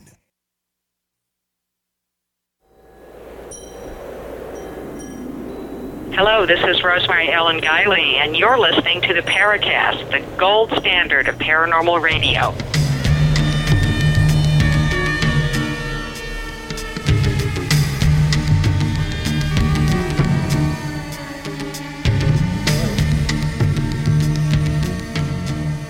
So we're learning all the great techniques that Mark and his colleagues are setting up here to be able to take pictures, triangulate, do the things that are necessary to get really good, solid photos of UFOs. If only they cooperate. You could write a scientific paper if you got triangulated footage with the kind of gear that Mark and Trumbull are using. Oh, absolutely. But I wanted to just ask something else that you raised earlier in the show, and I don't want to get away from it because of the fact that you're trained in astronomy, Mark. And that is these extrasolar planets that we're discovering all in all. Now, physically speaking here, these satellite-borne telescopes, Kepler and then the Hubble telescope some years back, they didn't actually see something. They see the effects of something on a star to determine there's a planet there, right? That's an outstanding point. For most people, they say, you know, they found the planet. Oh, cool. And then they produce this rendered image of a planet that's obviously meant to be just a rendered image, and people say, look, there it is. No, you're absolutely right. To give you an idea of the problem, Alpha Centauri is the closest star system to us. There's 3 stars in that star system. We found the planet around one of those stars, all right? Now, Alpha Centauri is one of the components is just a little bit bigger than the sun. Now, if I were to hold a quarter coin out as far away from the camera as I had to go so that the size of the diameter of that coin would be the same diameter as the star, I'd have to move that coin away from the camera 750 miles for it to be the same diameter as the star. And the planet is 100 times smaller than that. So we can't yet see the disks of stars as big as they are, only a few. And only through a very special process that we use in order to remove the effects of atmosphere and the effects of turbulence in the interstellar medium. Okay, so that gives you an idea of how difficult it is to see planets. So when you say we see an effect, you're right. We see the change, the minuscule micro change in the light coming from the star because the planet may be crossing in front of it. and that's called a transit. That's just one of the methods used to determine whether a star has planets around it. There are several methods, and I actually have a book called The Populated Universe, which is coming out soon, and it talks about all this. Everything we've been talking about, it details exoplanet science, and in layman's terms, it explains how we're finding planets and what it means to us, and why life, I believe, is predestined in the universe, because the universe is creating the building blocks of life just by itself. And I talk about the science of that. But when we look at the size of planets and the way we detect them, it's so monumentally difficult to determine and make that final conclusion that little tiny dip in the change of the light around that star was due to a planet. You have to then take one of the other techniques that are used to determine if there's planets around other stars, and then initiate a study on that star with that technique. And there's another 2 or 3 years you got to wait, or 4 years. And then you say, yep, that one confirms that there is a similar change in the star, that's an independent change from the transit dimming of the light. Then you say, okay, that candidate is now a planet. But now you know it's a planet, but what kind of planet? Is it a Jupiter-type planet? Is it an Earth-type planet? How do you know? How do you know where its orbit is around the star? How do you know its size, its mass, whether it has an atmosphere or not? All these things, believe it or not, we're actually able to get answers to for the most part. We can't determine atmospheres yet. We can't really determine the sizes as well as we want to. It depends on a lot of things. And for the most part, the Jupiter-sized planets are easier to see than the small ones like Earth. Earth is a very small planet, and especially when it's a few light years away or even 1,000 light years away. So when we're looking at the distant stars, it's monumentally difficult to try and find a planet that's Earth-sized. We can find planets that are like Jupiter and above because they're bigger. So we can see their transit information when they block some light of the star easier than a smaller rocky planet. But what's interesting is we can detect on those planets, we can actually start to get an idea of their orbits around that star. And if we notice that orbit is changing a little, well, then maybe something else is influencing it, such as another planet. Not all stars have planets that are passing between us and them. Okay, so that means that the plane of the orbit of that solar system has to be edge on to us so that we'll actually see a planet dim some of the star's light as it passes in front. That's just a statistical occurrence that favors us. That's nothing that you expect and that will be out there. They're at all angles whatsoever. So a statistical sampling of what we found so far shows us that just in our own galaxy, we probably have in excess of 18 to 20 billion Earth-like planets. And that is an astonishing result because it's based on science. It's not based on Star Trek. It's not based on other science fiction. It's based on research in the exoplanet field so far. So as hard as it is to find planets, we are finding them all over the place. And it turns out planets are more plentiful than stars in the universe. Just one question before we get back to the UFO thing, and that is here. Obviously, we're looking at the impact, the side effects of a planet and making a lot of guesses.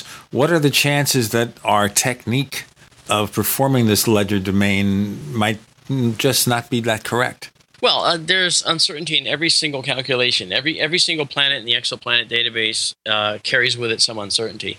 Some are better known than others because there's more than one technique that corroborated. Again, that corroborative data is so important in science. That corroborated that find, and it's possible that there are erroneous data points. As a matter of fact, some candidates that were about to be declared planets were shown to be giant spots on the star. We have sunspots on our sun. Some stars have star spots, and based on the amount of time it took for the spot to go around, it was mistaken for a planet. So without an actual visual inspection of a solar system, everything is through inference and through it looks like it's causing A, so B must be because A exists. I mean, it's a strange, convoluted path, but right now in our database, we have 2,000 confirmed plus planets that are confirmed as real exoplanets. most of those are like Jupiter, but there is a small fraction that's more in the habitable range of the star and could very potentially have water on their surfaces. How will we know? Again, we have to corroborate the data using a different technique that doesn't, that's not impacted by the first. Or just get there, and that's going to be rather difficult. But the theory being, therefore, if there are enough planets and enough potential planets with water in this so-called M or Goldilocks range, then therefore we will find life. And therefore maybe some of those planets have spawned civilizations advanced enough to be spaceborne. And maybe some of those are far enough advanced to have figured a way to travel across the stars, because remember, we're dealing with maybe an intelligent race of beings hundreds or thousands of years ahead of us. So the magic with which they do this is way beyond what we can envision, except, of course, in our science fiction stories. Except what? We do have a hint as to what they may be using, because even though we've only existed for a tiny little sliver of cosmic time relative to another civilization, one of the things we have is we have a good understanding of 4% of our universe. The other 96% still eludes us in terms of, its understanding and the fabric, okay? But 4% of the mechanics of how the universe works is something we know. And even only with that 4%, as we start to look past our current model of physics that determines what we know, as we look past that, we see hints that there might be other propulsion techniques that can take us quicker, faster, farther. For instance, in 1994, Miguel Alcubierre came up with a concept called a warp drive. Let's talk about warp drive briefly, and we'll get back to UFOs after our next segment. We have Marc Dantonio joining Gene and Chris. You're in the Paracast. A little right, a little left, but always independent-minded. The Genesis Communications Network, GCN. First came Attack of the Rockoids, and it was a critically acclaimed success. And now there is The Coming of the Protectors. A former military intelligence man is contacted by a space woman in a dream that turns out to be a nightmare, because evil forces on her distant planet are planning to conquer the Earth. This is gripping science fiction of the classic kind. Attack of the Rockoids and The Coming of the Protectors. Find out more at rockoids.com. That's rockoids, ROCKOIDS.com. So here's what happened. I was placing an order online. The site went down. It took hours before it returned, but I'd already placed the order with another company. If your site goes down, you could lose business. And if you have a business or personal site, you'll want to know it's easy to run and it will stay online. At iWeb, your site is hosted on one of the most reliable networks in the world. Talk to a sales rep at iWeb.com. Use the promo code TechNightOwl for a special discount. On Facebook, on the news, and in conversations with friends, we're bombarded every day with advice on how to be healthier, from gluten-free and non-GMO diets to how much exercise and sleep the body needs. But how much have you heard about alkalizing the body? AlkaVision Plasma pH drops are a holistic and natural way to get your body's pH levels back in balance. Just a few drops in water will help your body rid itself of harmful waste. And even the healthiest of diets can be complemented with your daily use of AlkaVision Plasma pH drops. Who isn't looking for more vibrance, vigor, and energy? Now buy 2 bottles of AlkaVision Plasma pH drops and get $10 off your order. Visit AlkaVision.com or call 800-518-7615. AlkaVision Plasma pH drops are packed with a powerful combination of the most alkaline minerals and compounds. Open the door to greater health, vitality, and zest for life. Alkalize your body. Supercharge your health. Call 800-518-7615 or head to AlkaVision.com. For over 5 years, you've been hearing about the Berkey guy, so you may know a few things about him. For example, you are well aware of the superior quality and effectiveness of Berkey water filters and accessories. But did you know the Berkeys have had independent lab tests done to prove just how effective they are? It's true, and he can email you the test results. Just visit GoBerkey.com. You may also know that the Berkey guy has helped tens of thousands of people get better prepared. Now here's something you may not know. GoBerkey.com has amazing specials and deals all the time on a wide variety of survival and preparedness products, most ready to ship same day. Visit The Berkey Guy at GoBerkey.com and be sure to click the red Products on Sale Now button. You can always call toll-free 877-886-3653. Again, that's 877-886-3653. GoBerkey.com, home of The Berkey Guy. I will never forget the day my son Jeremy told me he hated me and slammed the door in my face. I'm behavioral therapist Janet Lehman. Behavior problems can turn the child you love and your life into a nightmare. That's why my husband James and I created the Total Transformation, the step-by-step program that shows you how to fix the worst behavior problems and get your child to respect and listen to you again. No matter what the behavior, defiance, backtalk, angry outbursts, disrespect, we can help you stop it. Now you can get the Total Transformation for free. All you need to do is get the program and let us know how it works for you. You can keep it forever for free. Limited number of free programs available. Call now 1-888-912-1595. 1-888-912-1595. That's 1-888-912-1595. 1-888-912-1595.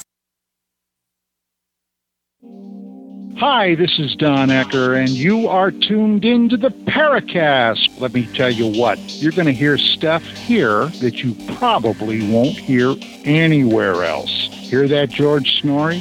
So I will ask Marc D'Antonio, too, as the cliche says, engage. Tell us about warp drive. And isn't it funny how so many of these inventions from Star Trek, like the flip phone from Star Trek and the tablet from Star Trek Next Generation, which looks very much like an iPad. Okay, so someone came up with the concept of warp drive. Let's get into that, and then Chris has some questions back in the UFO realm. Go ahead. just a quick note on that iPad comment. The actual creator of that small tablet that is iPad size was Douglas Trumbull. He actually created it in the movie 2001 A Space Odyssey that he worked on with Stanley Kubrick. So it actually is an invention that goes even farther back than Star Trek. Well, I never said that was the originator, but it's one where it was commonly used. Yeah, that's right. And it's like great minds all think alike, right? You know, you figure someone will bring it to life at some point. You're right. When you talk about Gene Roddenberry and Star Trek, you know, Roddenberry was no slouch. He actually read. He understood some of the concept work out there in the realm of astronomy and so forth. And so the concept of warp drive was total science fiction in 1968 and 66 and all those times, you know. But since then, around 1994, I mentioned Miguel Alcubierre. Well, he came up with a concept, totally science fiction, that said, well, if we could create a warp bubble around our ship, then we could literally contract the space-time fabric, okay, love those words, in front of us, between us and our destination, and extend the space-time fabric behind us and where we're leaving from. And we would literally pull the universe past us as we sat still. And it sounded like an exercise of silliness, except for the fact that now, this many years later, the Alcubierre warp drive actually has investigative research going on, because they actually think there's merit in some way to this process. Now, there's caveats.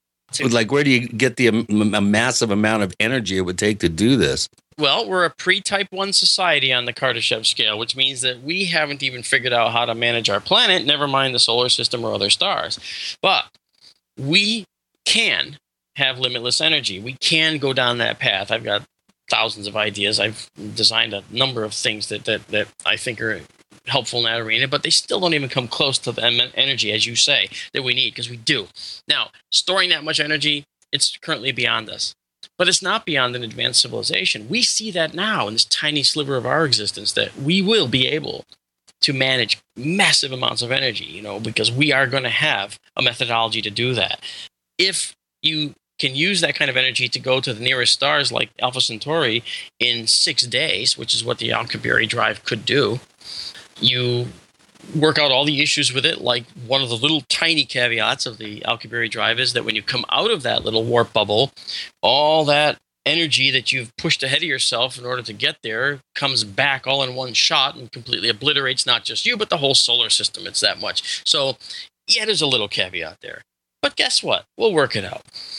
On the next horizon, we see that if string theory is valid, because string theory helps us peek into the other part of that 96% that we can't see of the universe, string theory might offer us the ability to go anywhere in the galaxy in just a few minutes. And that sounds totally like bogus science fiction or silliness, but it's not so much science fiction anymore. That's something that is born out of an understanding of how interdimensional travel works, because in our universe, we're limited to the speed of light. And our universe consists of the X, Y, and Z, and all moving through time. That is the dimensions that we live in our universe. So we get out of that, and we'll be able to go sort of in between dimensions where there's no such limitations. Now, the Alcubierre drive we talked about earlier isn't that, but it would apparently violate the law saying that a ship can't go faster than the speed of light. And to anyone watching, that's just what it would do. It would suddenly speed out of the solar system in a half a second. And people would say, hey, that's violating the speed of light. We can't do that in our universe. Except it's not, because the ship itself isn't moving. Everything else is moving past it. There's no law that says that the space-time fabric, my favorite words, okay, can't go speeding past the ship at far in excess of the speed of light. There's no rule that says it can't do that. And I think that is what's so funny about it, because it's so non-intuitive that it makes people just shake their heads and then they just drop to the floor and writhe. I mean, it's all they can do. Before we drop to the floor any further, for those who want to hear more about UFOs, and before we pick ourselves up, Chris, you had some more questions.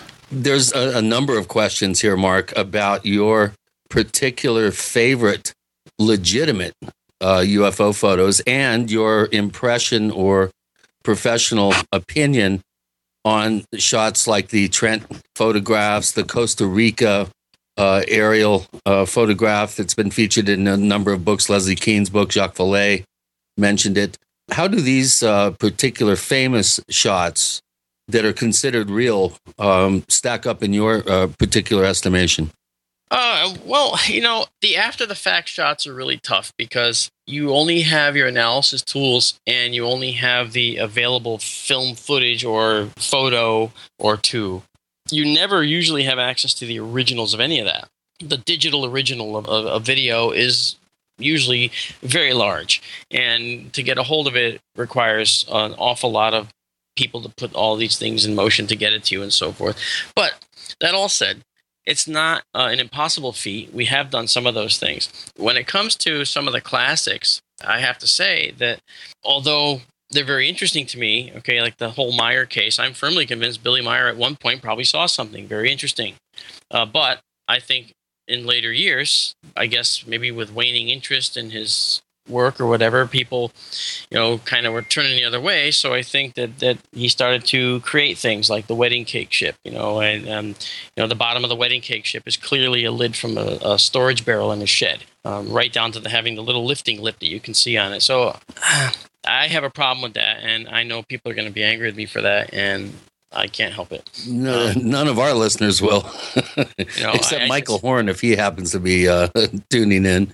Well, you know, I mean, I don't fault Michael for his work. He's tried to get me to go on his show and talk to him a number of times, and I just don't have that kind of time. You know, you guys are, you know, a good group to hang with, but, you know, I don't have a whole lot of interest in going on a show that's going to then just attack me with controversial commentary all the time. You know, that's just no reason for that. I'm a science guy. You know, I deal with science and factual data, and there are people that don't want to do that.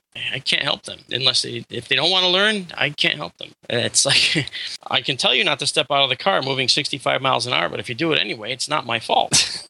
You know, I'm sorry. You are gonna get hurt. Let me throw this one at you. Bruce Maccabee, who is considered one of the, you know, most visible of all scientists. He's an optical physicist. He's been involved in the UFO realm for decades. He signed off on the Gulf Breeze photographs, yet there are obvious indications that these photographs, let's put it this way, most of the photographs that Ed Walters took appear to be reflections or some sort of fakery. Where do you come down on the Gulf Breeze photographs, for instance? Well, Bruce is a friend of mine, and you know he's a great guy, and I think that one of the problems that ufologists like me or Bruce will have, or other people look at pictures, is sometimes we get too narrow focus and we only look at the picture, the object in the picture.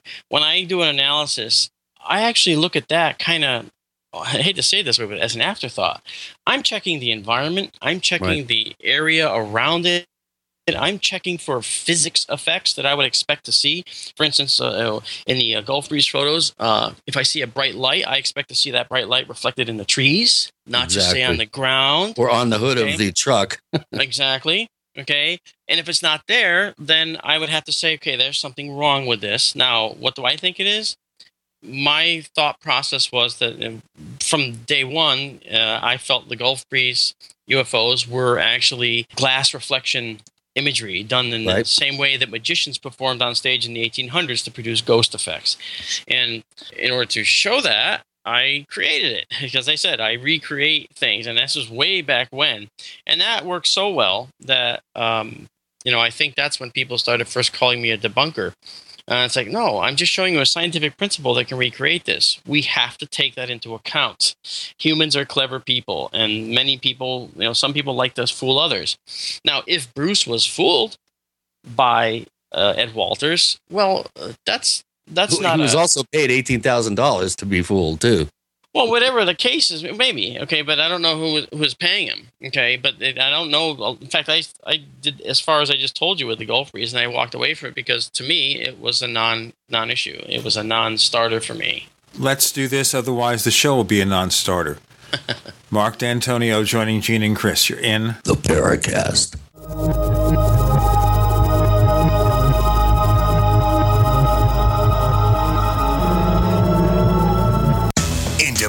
Leading the way for the nation. Compelling talk for every political persuasion. We are GCN. Imagine looking in the mirror and to your surprise, you look 10 years younger. How would it make you feel? Looking younger can be your reality with our breakthrough anti-aging formula that's clinically proven to visibly and dramatically improve wrinkles, lines, and skin tone. Call 1-844-500-0815. That's 1-844-500-0815. Or visit imaginelookingyounger.com. We the people grow cotton, weave fabric, engrave ink, embed strips and fibers to protect from counterfeit, then carting to a private bank, having it lent back at interest, forcing taxes to service debt. This capitalism, or was Jefferson correct when stating a central bank issuing the public currency is a greater menace to the liberties of the people than a standing army? Hi, Ted Anderson. I'm placing a free silver dollar in a book that explains our monetary system. Call for your copy, 800-686-2237. It's time to understand the system. Call 800-686-2237. That's 800-686-2237. Question. Could too many GMO foods and toxins be overloading your digestive and immune systems? Answer, yes. If you're searching for a powerful detox that's gentle enough to use every day, use Pro-EM-1 from Teraganix.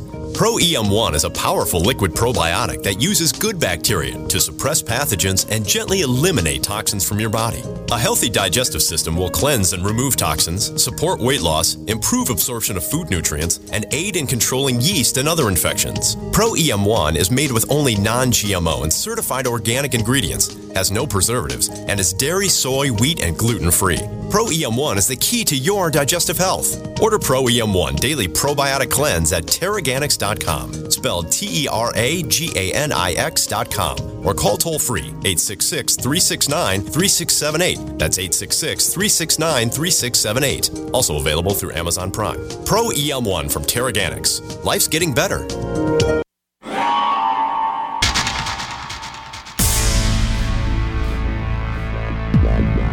Welcome back to the Paracast, the gold standard of paranormal radio. And now, here's Gene Steinberg.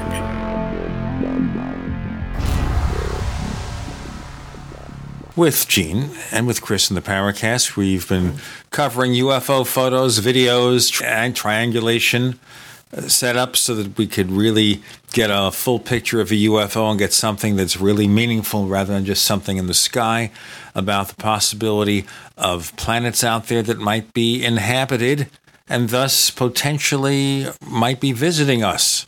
which goes back to the core of the UFO mystery. Are we being visited by ET? Chris, you have lots more questions to ask. I do indeed. Let's get back to some of the more famous photographs.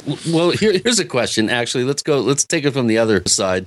Sure. Randall, who calls himself Ufology, is one of our very dedicated posters at forum.theparacast.com, where, again, you can post questions for our guests, and we'll ask them. He wants to know what your top 5 most infamous photo fakes are. And I'm not exactly sure what sort of criteria you would use to come up with an answer. Yeah, okay. This is not a shameless plug for Doug, but one of my favorite fake UFO is the Sky Harbor from Close Encounters of the Third Kind, primarily because the model makers that made that model put a lot of funny little things on it that you can actually see in the close-ups of the movie as the ship is going by. A little mailbox, a little R2-D2, really funny stuff, you know. So, and I know that's not the nature of his question, so I will get to it, but I had to mention that because that, to me, I notice everything, you know, and I couldn't believe that was on there. And so that's my number one favorite of artificial fake movie UFOs. Okay. But in the real world, so to speak, the real world of the unreal hoaxer, one of the things that I thought was really interesting because of its fakery was the famous Tahoe drone. I don't know if you remember the Tahoe drone. It was taken by this guy who saw this weird thing flying over telephone wires and trees out in Lake Tahoe. You remember that? A whole number of pictures came up. Linda Howe loves that case, boy. Maybe so. She's been touting it for years. Well, the fact is, when I was asked by someone, this was actually before I was MUFON's chief photo and video analyst, actually. I was doing this all on my own, you know, as, again, part of MUFON. But I was asked to explore this, and I looked at it, and having, at that point, this was 2008, I think, I had been doing CG for about 5 or 6 years by that point. And I immediately recognized what I called rendering errors in the imagery. And again, I don't look at the object per se. I look at the scene. I look at everything else. And one of the things I noticed was for the exposure, the way the sun was in the sky, for instance, you had this thing up in the sky and the sun was just off to the side. You actually saw, in fact, the brightness of the sun invading the right hand of the frame in the one classic image of this thing. The camera, for some reason, still showed the blue sky and all the detail on the shaded side of this object. Well, cameras don't work that way. So that started everything. I started going through this with a fine-tooth comb. And when I looked deep in the shadows, I wrote back to this guy, that Steve, that I had actually done this analysis for. And I said, Steve, the devil is in the dark. You got to look at the shadows. When you look in the shadows, you see these really fine little donut ring shapes. And I said, that's a sampling error caused by a renderer using something, one of the many techniques, but one called radiosity. Now we call it global illumination. It's part of the global illumination, which is the way you make something in a fake image look real. It takes into account bouncing photons and tries to make the image look more real. You get subtle reflected light on the bottom of something that's in shadow, for instance, and then it makes it look more real. But if you choose to do that without saying that you want to look at a lot of light rays instead of just a few. If you say you're going to just use a few, then you get little artifacts, these little donuts, and they're overlapping donuts. They show that the renderer that's used in the software, the thing that makes this image, actually was making mistakes. And you can pick up on those. And when I saw those, I realized, okay, it's as I thought, it's a fake. It was missing other telltale signs of reality. It was missing proper lit edges that you would expect from the sun. All the things that you would get from a camera, you didn't get in this object. The object was out of place. It was a composited object thrown into a regular photograph. And so when I made that announcement to this guy, he brought it to the MUFON heads, and then they said, well, get him out here to the conference. Let's have him do a talk on this. So I did the talk on that, and shortly thereafter, they said, do you want to be the chief photo video analyst? And I said, oh, sure. I mean, I've been doing this for years with MUFON anyway, kind of on my own. And then finally they said, let's do it. So that's how that started. So that one was one of my favorites because that's the second favorite because of the fact that that was a very it was a regimented manner in which I went through. It was a full methodology I used to go and decipher that piece by piece by piece. I recreated it. And then in my talk, I actually built that UFO live in front of everybody and then made that image for them right in front of them as the talk. Again, recreating. That's very, very important. So next, I think there was a pair of UFOs that were zipping across above palm trees, and they were zipping through the scene, and they go right over your head, and you hear this, noise, wow, as they go by, and then they disappear into the sky. It looked beautiful. Do you remember that one? The Haitian. That's the Haitian one, yeah. Now, I looked at that, and I started laughing immediately because I recognized the palm trees. I had those palm trees. It was part of the Vue, V-U-E, package for doing rendering and animation. And I was like, look, they're all the same palm trees. This one's rotated. That one's a little bit rotated. But look, here are total duplicates side by side. The leaves hanging exactly the same way. So when I figured that out, I realized that somebody used Vue.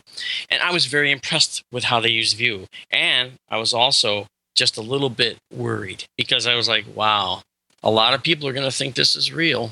And I don't believe it is. Okay. So the next one after that, going more recently, there was a famous image in the sky that really happened just like you saw it. It was called the Norway Spiral. Do you remember that one? Oh, yeah. The Norway Spiral was a stunning white pinwheel in the sky. It had a brilliant bluish green light behind it. And I looked at that, and I was sent this minutes after it happened. Okay, it was really, really early in the morning here. I just happened to be up, and I get this call. I have to send you this video. You got to see it now. Will you look at it? Yeah, sure. So I looked at the video, and I'm watching this gigantic, beautiful pinwheel. And my first thought was, I know that's not fake. I know that's really there. And I happen to know exactly what that is. I've seen it before. I called back, I wrote back in the email to these people, and I said, okay, brace yourselves. This is a failed rocket launch in progress. I go, you're watching the leaking of fuel, and that round spiral is caused by the spinning rocket body being thrown out of balanced forces. It's actually spinning because of the rocket is leaking fuel. I said that bluish green is the dead giveaway. That occurs 90 miles up in the atmosphere. It's called an aurora, and it's being caused by the rocket punching through the stratosphere. And they went silent, and the next day I'm being maligned left and right about people, and they said, well, remember that black thing at the end? That's the Stargate opening up. And my response was, no, that's what happens in space when something is destroyed. You don't get fireballs in space. It's just an expanding debris cloud under force. And that is what you see there. You're watching the rocket body being destroyed by whoever launched it. And they ripped me apart, called me all kinds of names. I just smiled. 2 days later, the Russians owned up to exactly that. It was a gimbal failure on their rocket. They had an oxygen tank that leaked. Bam, they had to self-destruct. And, I just heard crickets. Nobody got back to me. I don't get it. So that was a favorite because it was just gorgeous. It was a beautiful, beautiful effect. The other one that was interesting to me because of the way the investigation took place, and this is the last one, was the Jerusalem UFO, where the UFO remember that one? Okay, let's talk about the Jerusalem UFO in our next segment with Marc Dantonio. He's the chief photo analyst guy person for MUFON. You like that title? I understand he's putting that on his business card. I'm going to change it right now. I'm writing it down. Okay, if you do, business card. Yeah, a new business card. We can get him a cheap rate on business cards. Gene and Chris, you're in the Paracast. Neighbors, are you tired of dealing with a slow web hosting provider? Well, check out A2 Hosting and their screaming fast Swift server platform. They even have SSDs that load pages 300% faster than the competition. Ready to give your site a speed boost? Well, tell you what, neighbors, head on over to a2hosting.com. That's A2, that's number 2, a2hosting.com. Check out their Prime Hosting account. And get this, neighbors, they're even giving you an exclusive 25% off discount for all our listeners. 25%. And remember, their Guru Crew support team is standing by 24/7, 365 days a year to answer any of your questions. Now, to get the discount, use the coupon code GENE when you check out. Friends, this is Alex Jones for MidasResources.com. For more than 15 years, I have exclusively used Midas Resources for all my precious metal needs. Whether it's bullion or collectibles you're looking for, Midas Resources is simply the best. I own my gold as a hedge against inflation. This Federal Reserve fiat currency could go the way of the Deutschmark and the Weimar Republic anytime. In these historically dangerous times, it makes sense to physically hold gold and silver. Midas already has some of the best deals in the industry. But if you give them a call and mention the radio special, they will give you a list of the day's super specials. Midas brokers are standing by to answer all your questions at 800-686-2237. They also have a lot of informative free literature explaining the opportunities and risk of holding precious metals. They are ready to answer your questions at 800-686-2237. Again, that's 800-686-2237. At 30dayfoodsupply.com, you can now purchase a one-of-a-kind product not available anywhere else. A meatless burger dry mix in 4 delicious flavors. With our new Oregon Trail Foods vegan burgers, all you do is add water and fry. They need no refrigeration. They're packaged in Mylar bags with an oxygen absorber for a long shelf life. They're non-GMO. They're gluten, soy, nut, and chemical-free, but they're loaded with flavor. And a good source of carbs and protein, yet low in sodium. Flavors include Italian, spicy Mexican, 6 vegetable, and black bean olive. Go to 30dayfoodsupply.com or call 541-229-0010 and order today. Eat them every day, take them camping, or save them for an emergency. Check them out at 30dayfoodsupply.com and click on the vegan burger icon. That's 30dayfoodsupply.com, where all of our products are produced in Oregon by Oregon Trail Foods. 30dayfoodsupply.com. Is your money manager giving you safety and security? Wouldn't you like to make your money work harder for you? Then you should consider joining philsgang.com, where thousands of individual investors have successfully profited.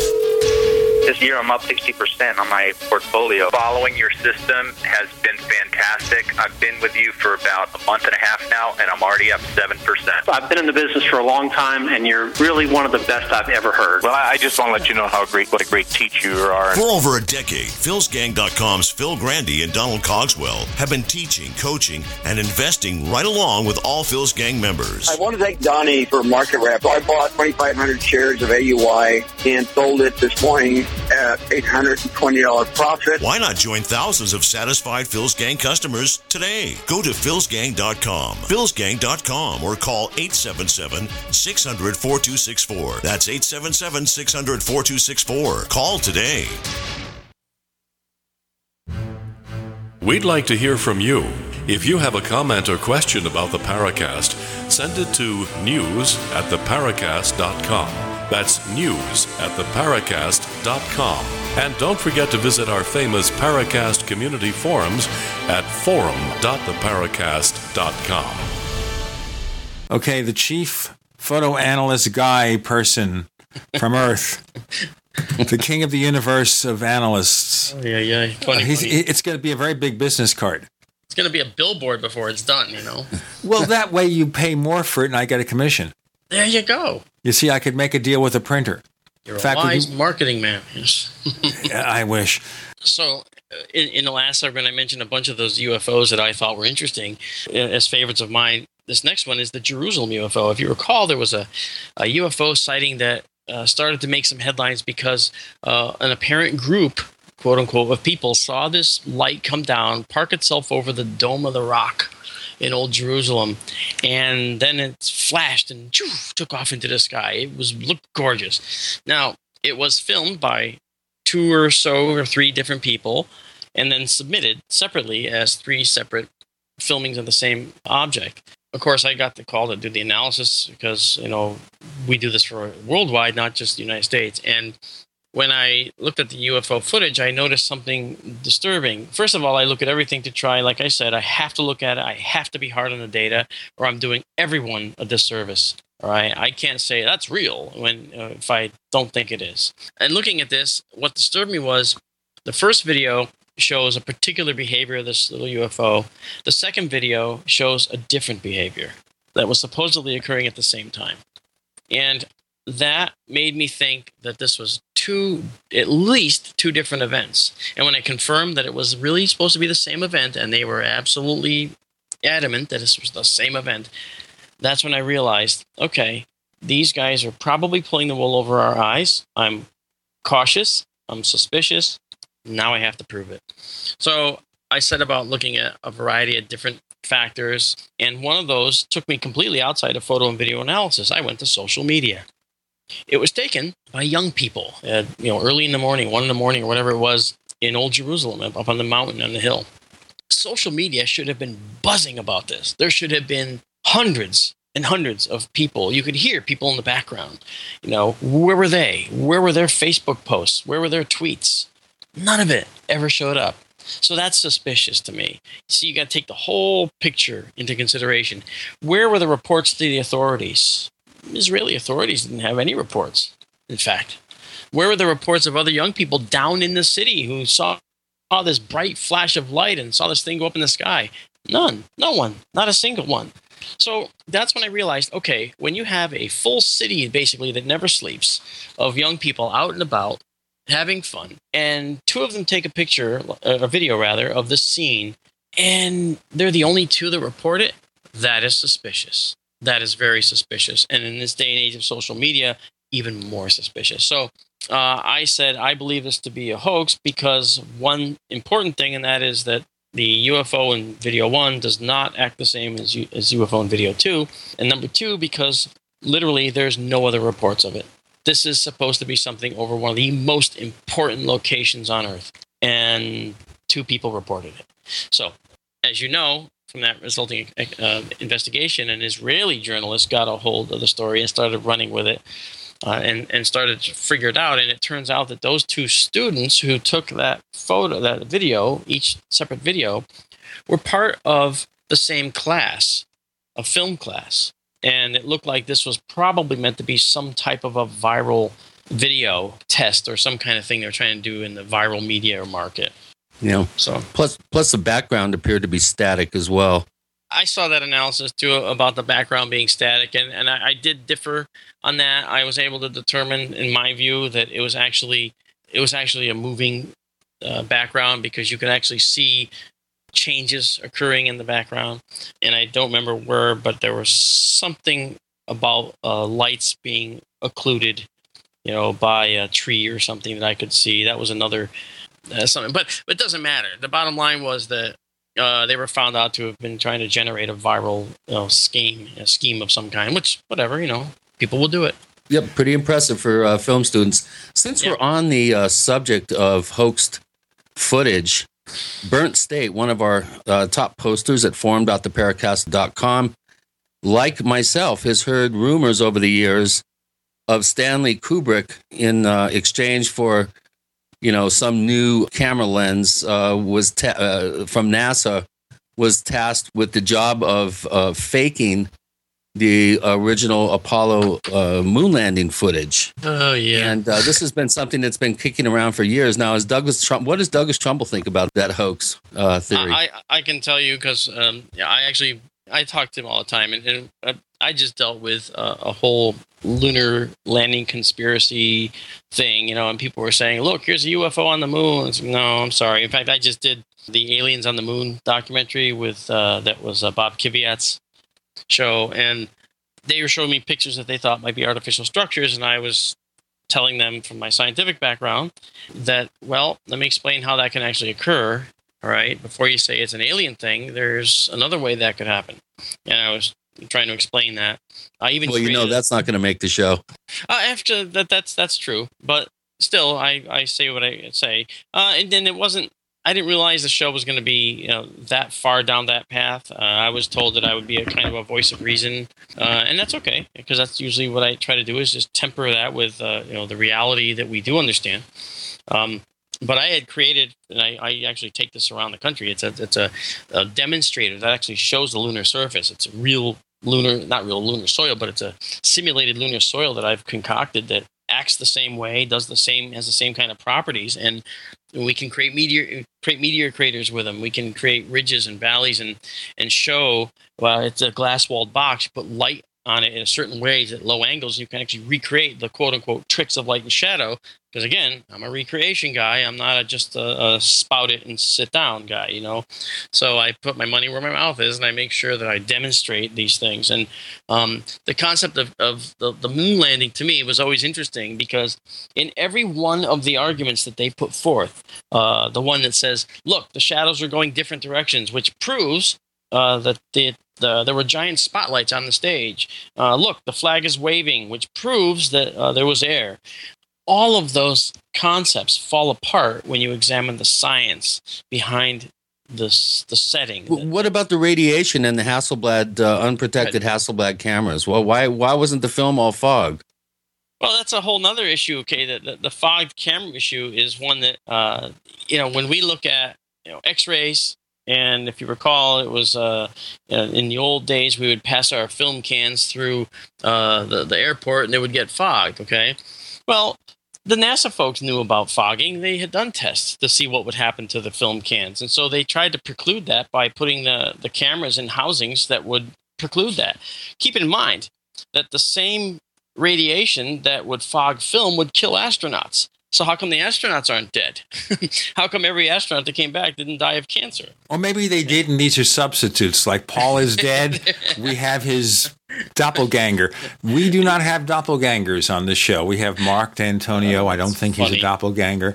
Not 100% sure. Chris, Gene, some people say I died 100 years ago, like the guy in Forever that keeps dying, that new TV show, and he comes back naked in water. I don't do that. With Gene and Chris, you're in the Paracast. You're listening to GCN, proudly sponsored by UnseenNow.com. Lock down your digital life at UnseenNow.com. This is GCN.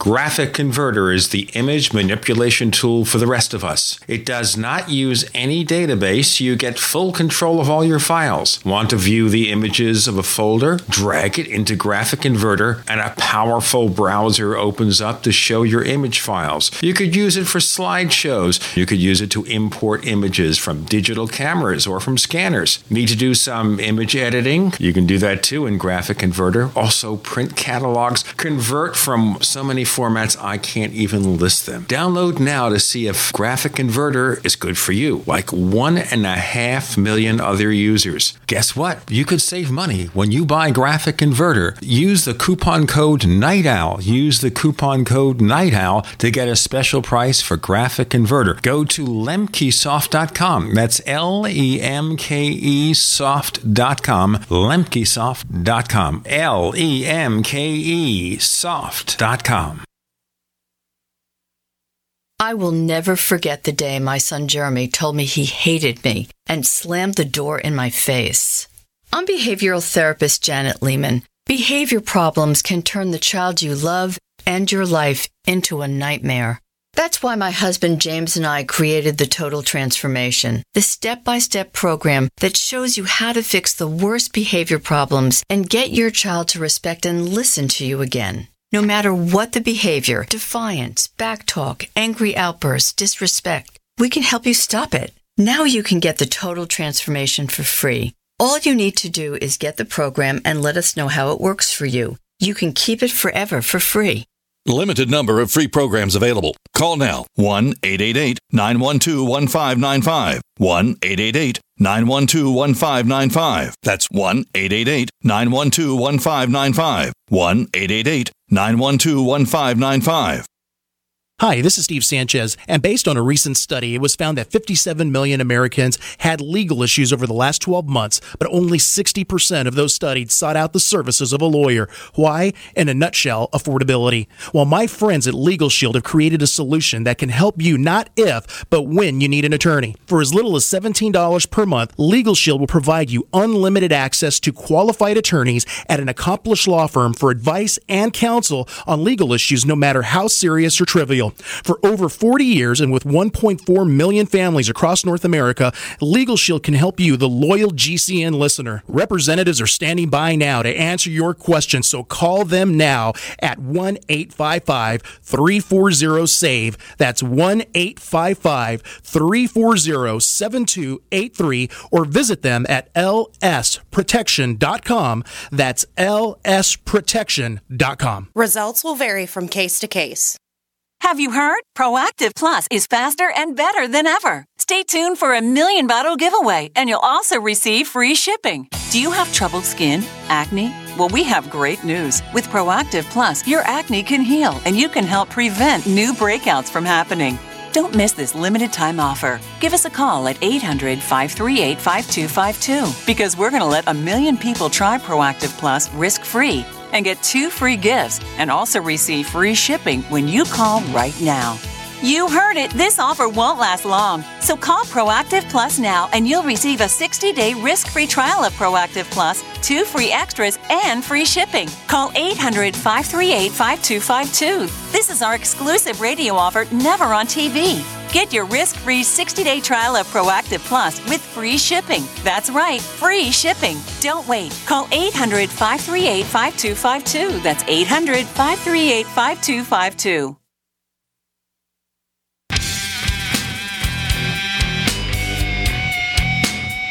This is Kurt Sotheby, author of UFO Mysteries, and you're listening to the Paracast.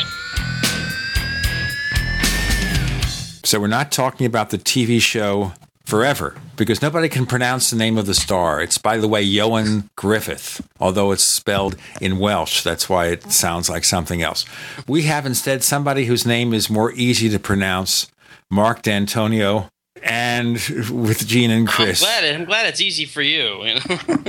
It's easy for me. I had to read it. I didn't know, because it looks like Gruffold or something like that. There's no way to actually pronounce the guy's name. Right. But he's got a great British accent, so you don't care about what he says. I have no idea what we're talking about. It does turn out, though, if we're going to summarize this, because we only have a couple of segments left, that there's a fair amount of efforts to fake a UFO. But one of the most common techniques is just to take any old light in the sky and say, see, that's the UFO, and post it on certain websites or YouTube channels to make profits for people. Yeah, that's true. I dealt with someone that was taking photos and imagery of airplanes, and because there was no sound from the aircraft, they thought that this meant that this was a UFO. I then had to go through and explain, well, there's different thermoclines in the thermoclines in the air, and different temperatures cause sound to change direction. You see it all the time. You hear thunder, distant thunder, for this reason, or you don't hear thunder from a lightning bolt. It seems like it's nearby for this reason. People see this every day, but they don't put it into the right context. When it comes in, it becomes an airplane. Suddenly, that's a UFO. Whereas, that could have been an alien ray gun beam instead of lightning. You see what I mean? So, I don't really believe that. Of course, I'm using it as an example, but I just did a case with I do a lot of cases with the Huffington Post and Lee Spiegel, and I help them along with Ben Hansen, and Ben and I work together on these stories with Lee to try and talk about sightings and what's really going on. One of them that I did with Open Minds recently too has to do with our lights shown in a night vision system flying overhead. They are not an aircraft configuration that is recognizable. That is to say, unless you know some of the very odd configurations that you can expect. This particular configuration I recognized. And this, when you look overhead, you saw these strange, long, linear lights up front. And then you saw more strange, bright lights. And then you saw wingtip lights that looked like they would be the strobes in an aircraft. But it didn't look like any aircraft you'd ever seen. And then the kicker was, it's flying at night with a night vision scope trained on it, and you see the stars going in between all the lights, at least apparently. So now people are saying, look, it's a semi-transparent giant UFO. What the heck is this? I looked at it, and I said, I've seen this before, and I can show you what it is, I believe. And I produced some imagery that I've taken and that I have, showing that really what people were looking at was a aerial refueling mission going on at night. And the long linear array of lights, well, that has a special name.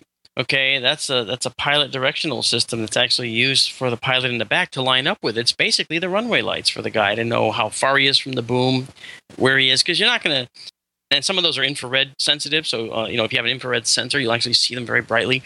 So there's some, very interesting light configurations you see that people may not recognize that are just, not so ordinary aircraft, but aircraft nonetheless. The more and more I hear this, the more and more I realize – that actually getting a real photo of a UFO is so difficult, and it's just possible with your fancy cameras and your smartphones.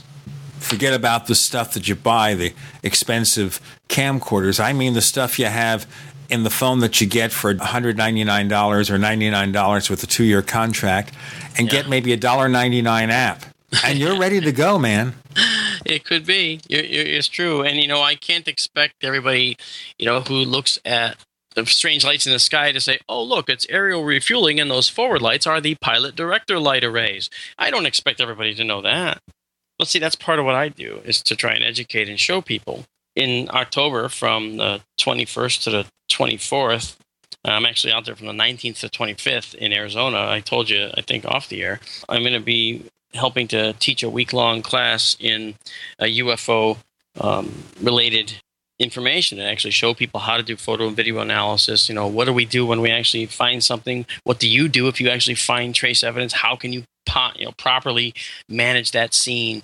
A lot of very interesting techniques are going to be taught all that week by very high-powered people and scientists. It's going to be a good week. This is something that education, that is something that's really critical.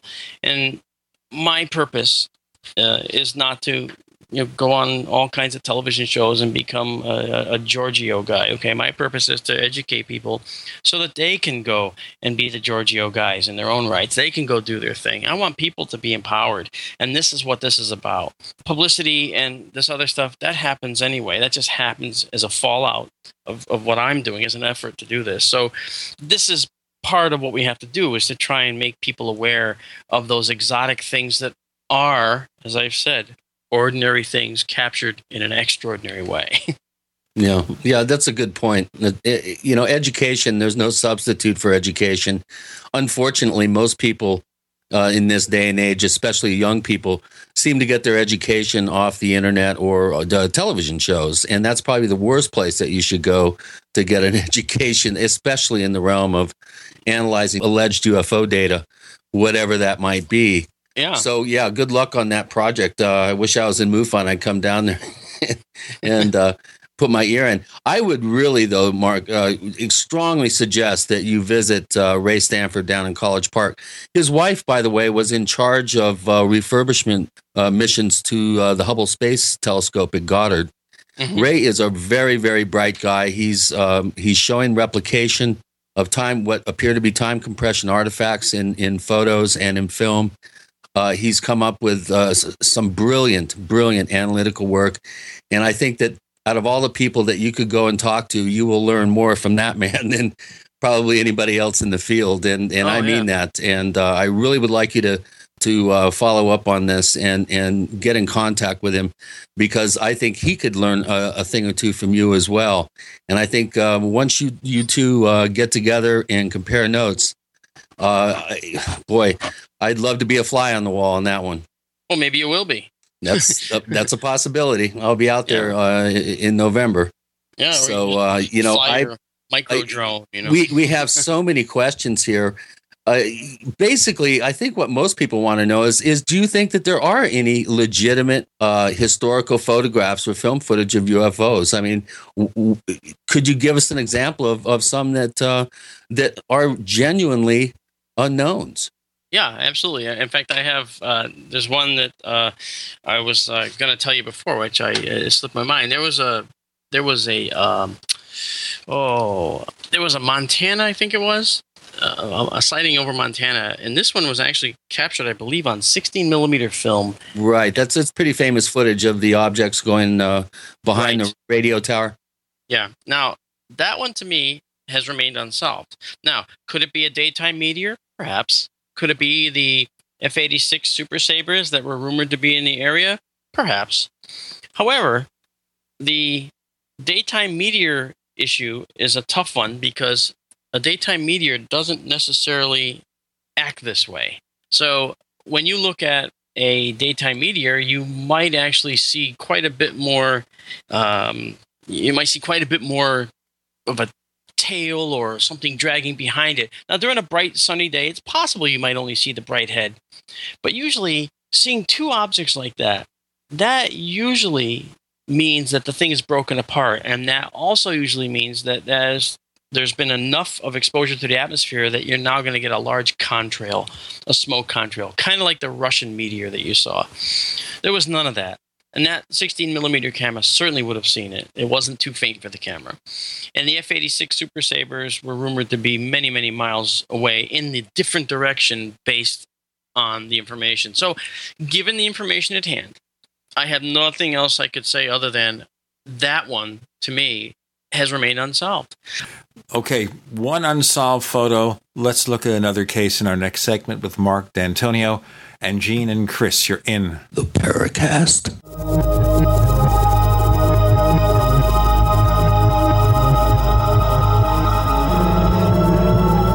Great minds think alike.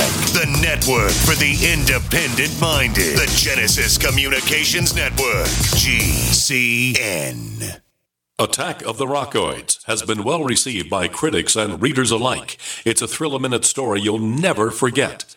A former U.S. military intelligence officer is haunted by intense dreams about a beautiful woman pleading for his help after a terrible battle in outer space. But the dreams turn out to be true and thrust him into a telepathic love affair with a woman whose faraway planet is intent on destroying the Earth.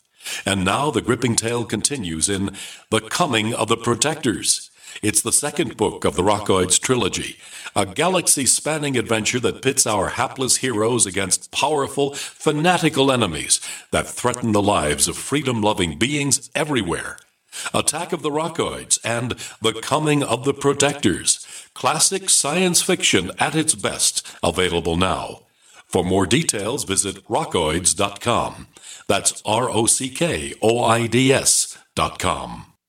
If you need to say happy birthday, happy anniversary, thank you, or simply, I'm thinking of you, ProFlowers.com is the key. ProFlowers has stunning bouquets, like the best-selling 100 blooms for $19.99. Plus, ProFlowers will include a glass vase for free. Sending someone a wonderful surprise of beautiful flowers sent fresh from the fields is easy. Choose the bouquet you like, pick the delivery date, and each order is 100% guaranteed. Plus, all bouquets from ProFlowers are guaranteed to last at least 7 full days.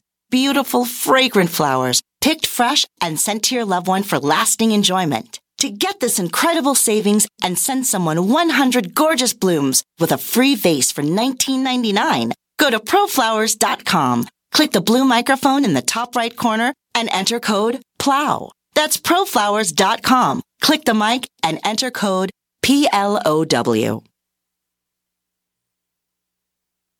The Genesis Communications Network is one of America's premier broadcasters of captivating talk radio. We thank you for listening. Now, just imagine, there are thousands of people who are just as passionate about radio as you are. But what you may not realize is how easy and affordable it is to advertise with us. Radio commercials for your business could be heard on hundreds of radio stations across the U.S. every day.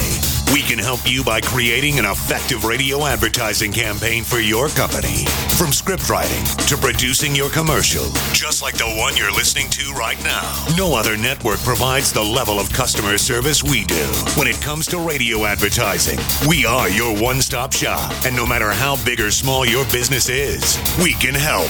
Email us at advertise@gcnlive.com, and an experienced advertising executive will help you take the first step towards driving more customers to your business or website. Advertise@gcnlive.com. Easy, affordable, effective. I'm Kay Swirling from KSCO Radio in Santa Cruz. I'm 93 years old, and I'm a big fan of Alex Jones because he has the courage to speak his mind more than just about anyone I know. Alex is just as bothered as I am about all the advertising you hear for toxic prescription drugs that make you sicker, not healthy. I prefer to give my body all 90 essential nutrients it needs for life to prevent disease, not compound it. My favorite complete supplement is Beyond Tangy Tangerine from Youngevity, which I take every day along with EFA Plus and Beyond OsteoFX. I recommend you go online to InfoWarsTeam.com to purchase these products and make them part of your daily regimen to get healthy and live longer. InfoWarsTeam.com.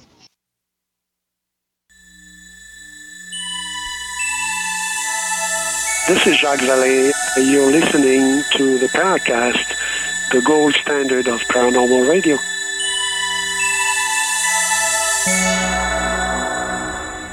On the Paracast, it's photos, movies, analysis, and we've asked Marc Dantonio, our guest, who heads up the photo analysis for MUFON, about the unexplained pictures. You got another one for us? Well, there was one that wasn't actually a video or pictures, but one that occurred with someone that I never, ever expected to claim was a UFO or saw a UFO, and it's my sister. My sister is not a believer in UFO. She never was, but she was awakened one night in Plainville, Connecticut, just a couple years ago, and it was around 2 in the morning, and she got out of bed and noticed it was strangely quiet except for this humming noise coming from outside the house. She looked out the window, and she saw a triangular vehicle, a black triangular vehicle with red lights that were underneath at the corners. And it was going over the house very slowly, and then just slowly went across the yard and then across the treetops. She said it was huge, and it scared the living daylights out of her. Well, it was night, so obviously it scared the living nightlights out of her. Let's put it that way. And she ended up calling me and saying, I can't believe what I just saw. I refuse to believe what I just saw. And it spooked her. And this is someone who didn't believe at all. Now, when we have members of our family who believe like that, now, as an analyst, all I can say is, well, it's anecdotal. Maybe you were dreaming. Maybe you were this. Maybe you were that. And she just gets angry with me. No, you idiot. She can talk to me that way. You know, I wasn't sleeping. I was wide awake because, you know, I couldn't sleep. And the other thing that happened was all the power in town was out.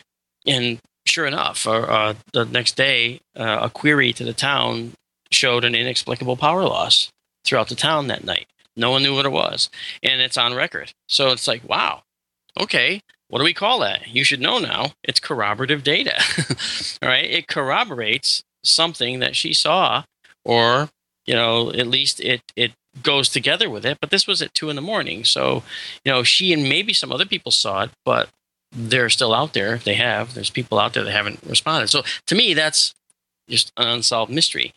You know, one that I actually thought was interesting to begin with, but I quickly dismissed as a hoax, was the Stan Romanek alien in the window. Oh, please. You think? Yeah. Well, you know, a lot of people believed it, but, you know, and when you respond, you don't, you know, your response works for you and I, but for the people that actually believe that, you have to give them more than that, right? You got to tell them why you don't think so. So I put together a whole response and discussed anatomical issues and, you know, how the height of the window to the floor, blah, blah, blah, and all that. Well, then I watched the video of Stan, you know, and not to pick on him, I mean, but when it comes to ufology, okay, I'm not afraid to tell a hoaxer he's a hoaxer, and I'm unapologetic about that.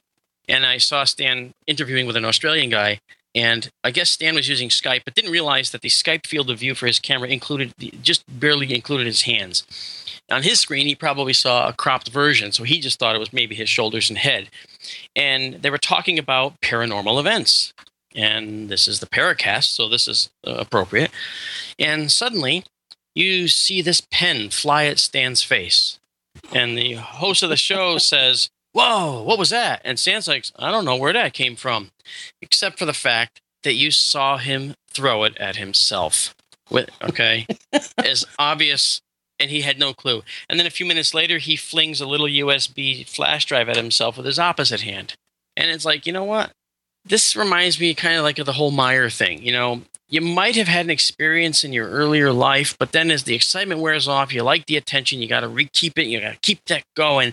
So you actually start manufacturing and fabricating, and then that calls into question any value that you may have offered with what could have been a real experience. And that's the biggest problem you have here, Mark, which is that it may be that a number of the so-called contactees over the years had some kind of strange experience early on, but needed the attention. Now, an example of this might be someone like a George Adamski, one of the early contactees. We know his photos were absurd, and meeting the blonde Venusians in the desert was also absurd. He was actually meeting Michael Rennie, who was wearing his uniform from Day the Earth Stood Still. But he also wrote a book where he met Jesus Christ in the late 40s, a science fiction book. So it's possible he met somebody. He could have interpreted it any way he wants. Yep. And that's, I guess, one of the big things about UFOs that we go into here on the Paracast quite often, and we only have a few minutes left, so it's not something you want to jump into. And that is the possibility that what you see is not what's there. You're interpreting it in the way you think is right. Right. And photographing it may be very difficult because it may be generating stuff at areas where normal cameras don't capture the image. It becomes an almost impossible situation. So we see UFOs in terms of our culture through the centuries. Yeah. And who knows what UFOs will look like 100 years from now if we still have a mystery. Well, here's something for you. Really, I'll do this as quick as I can, which I don't know how quick that can be. It has to be 3 minutes. This will be the fastest answer you ever did, sir. I know, right? I am sorry about that.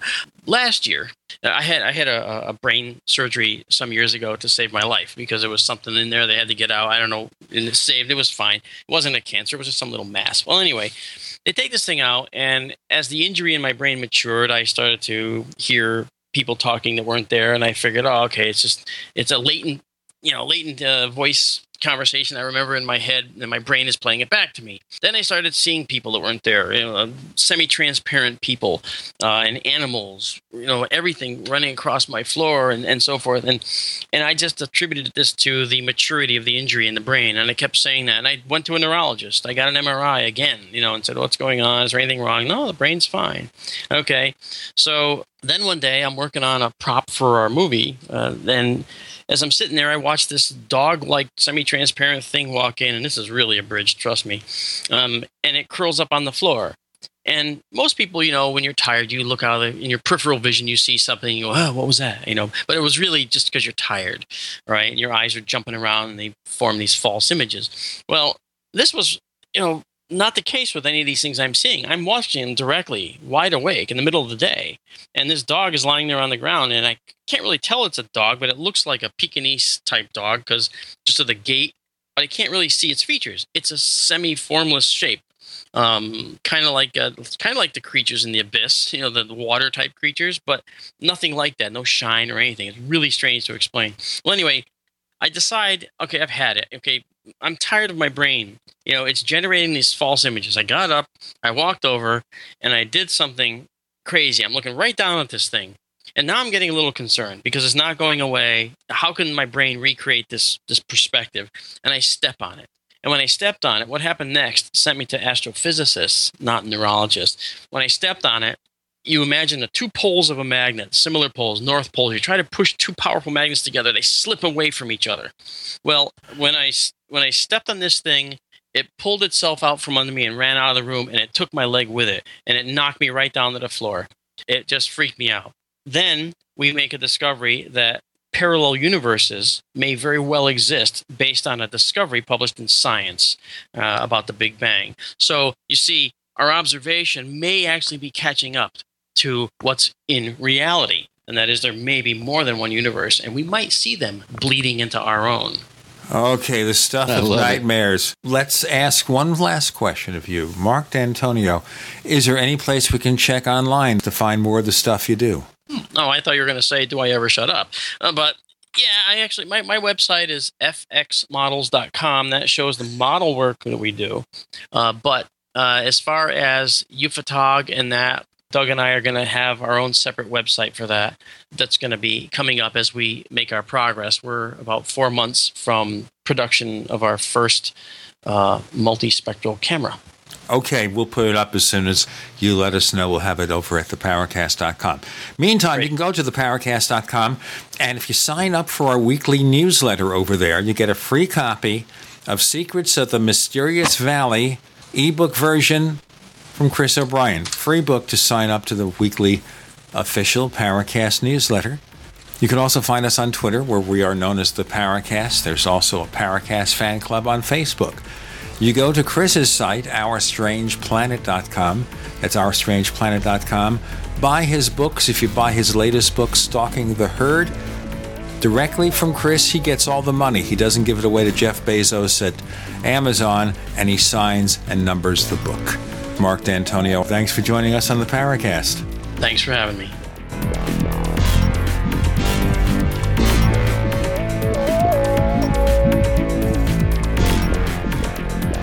The Paracast, featuring Gene Steinberg and Christopher O'Brien, is a copyrighted presentation of Making the Impossible, Incorporated.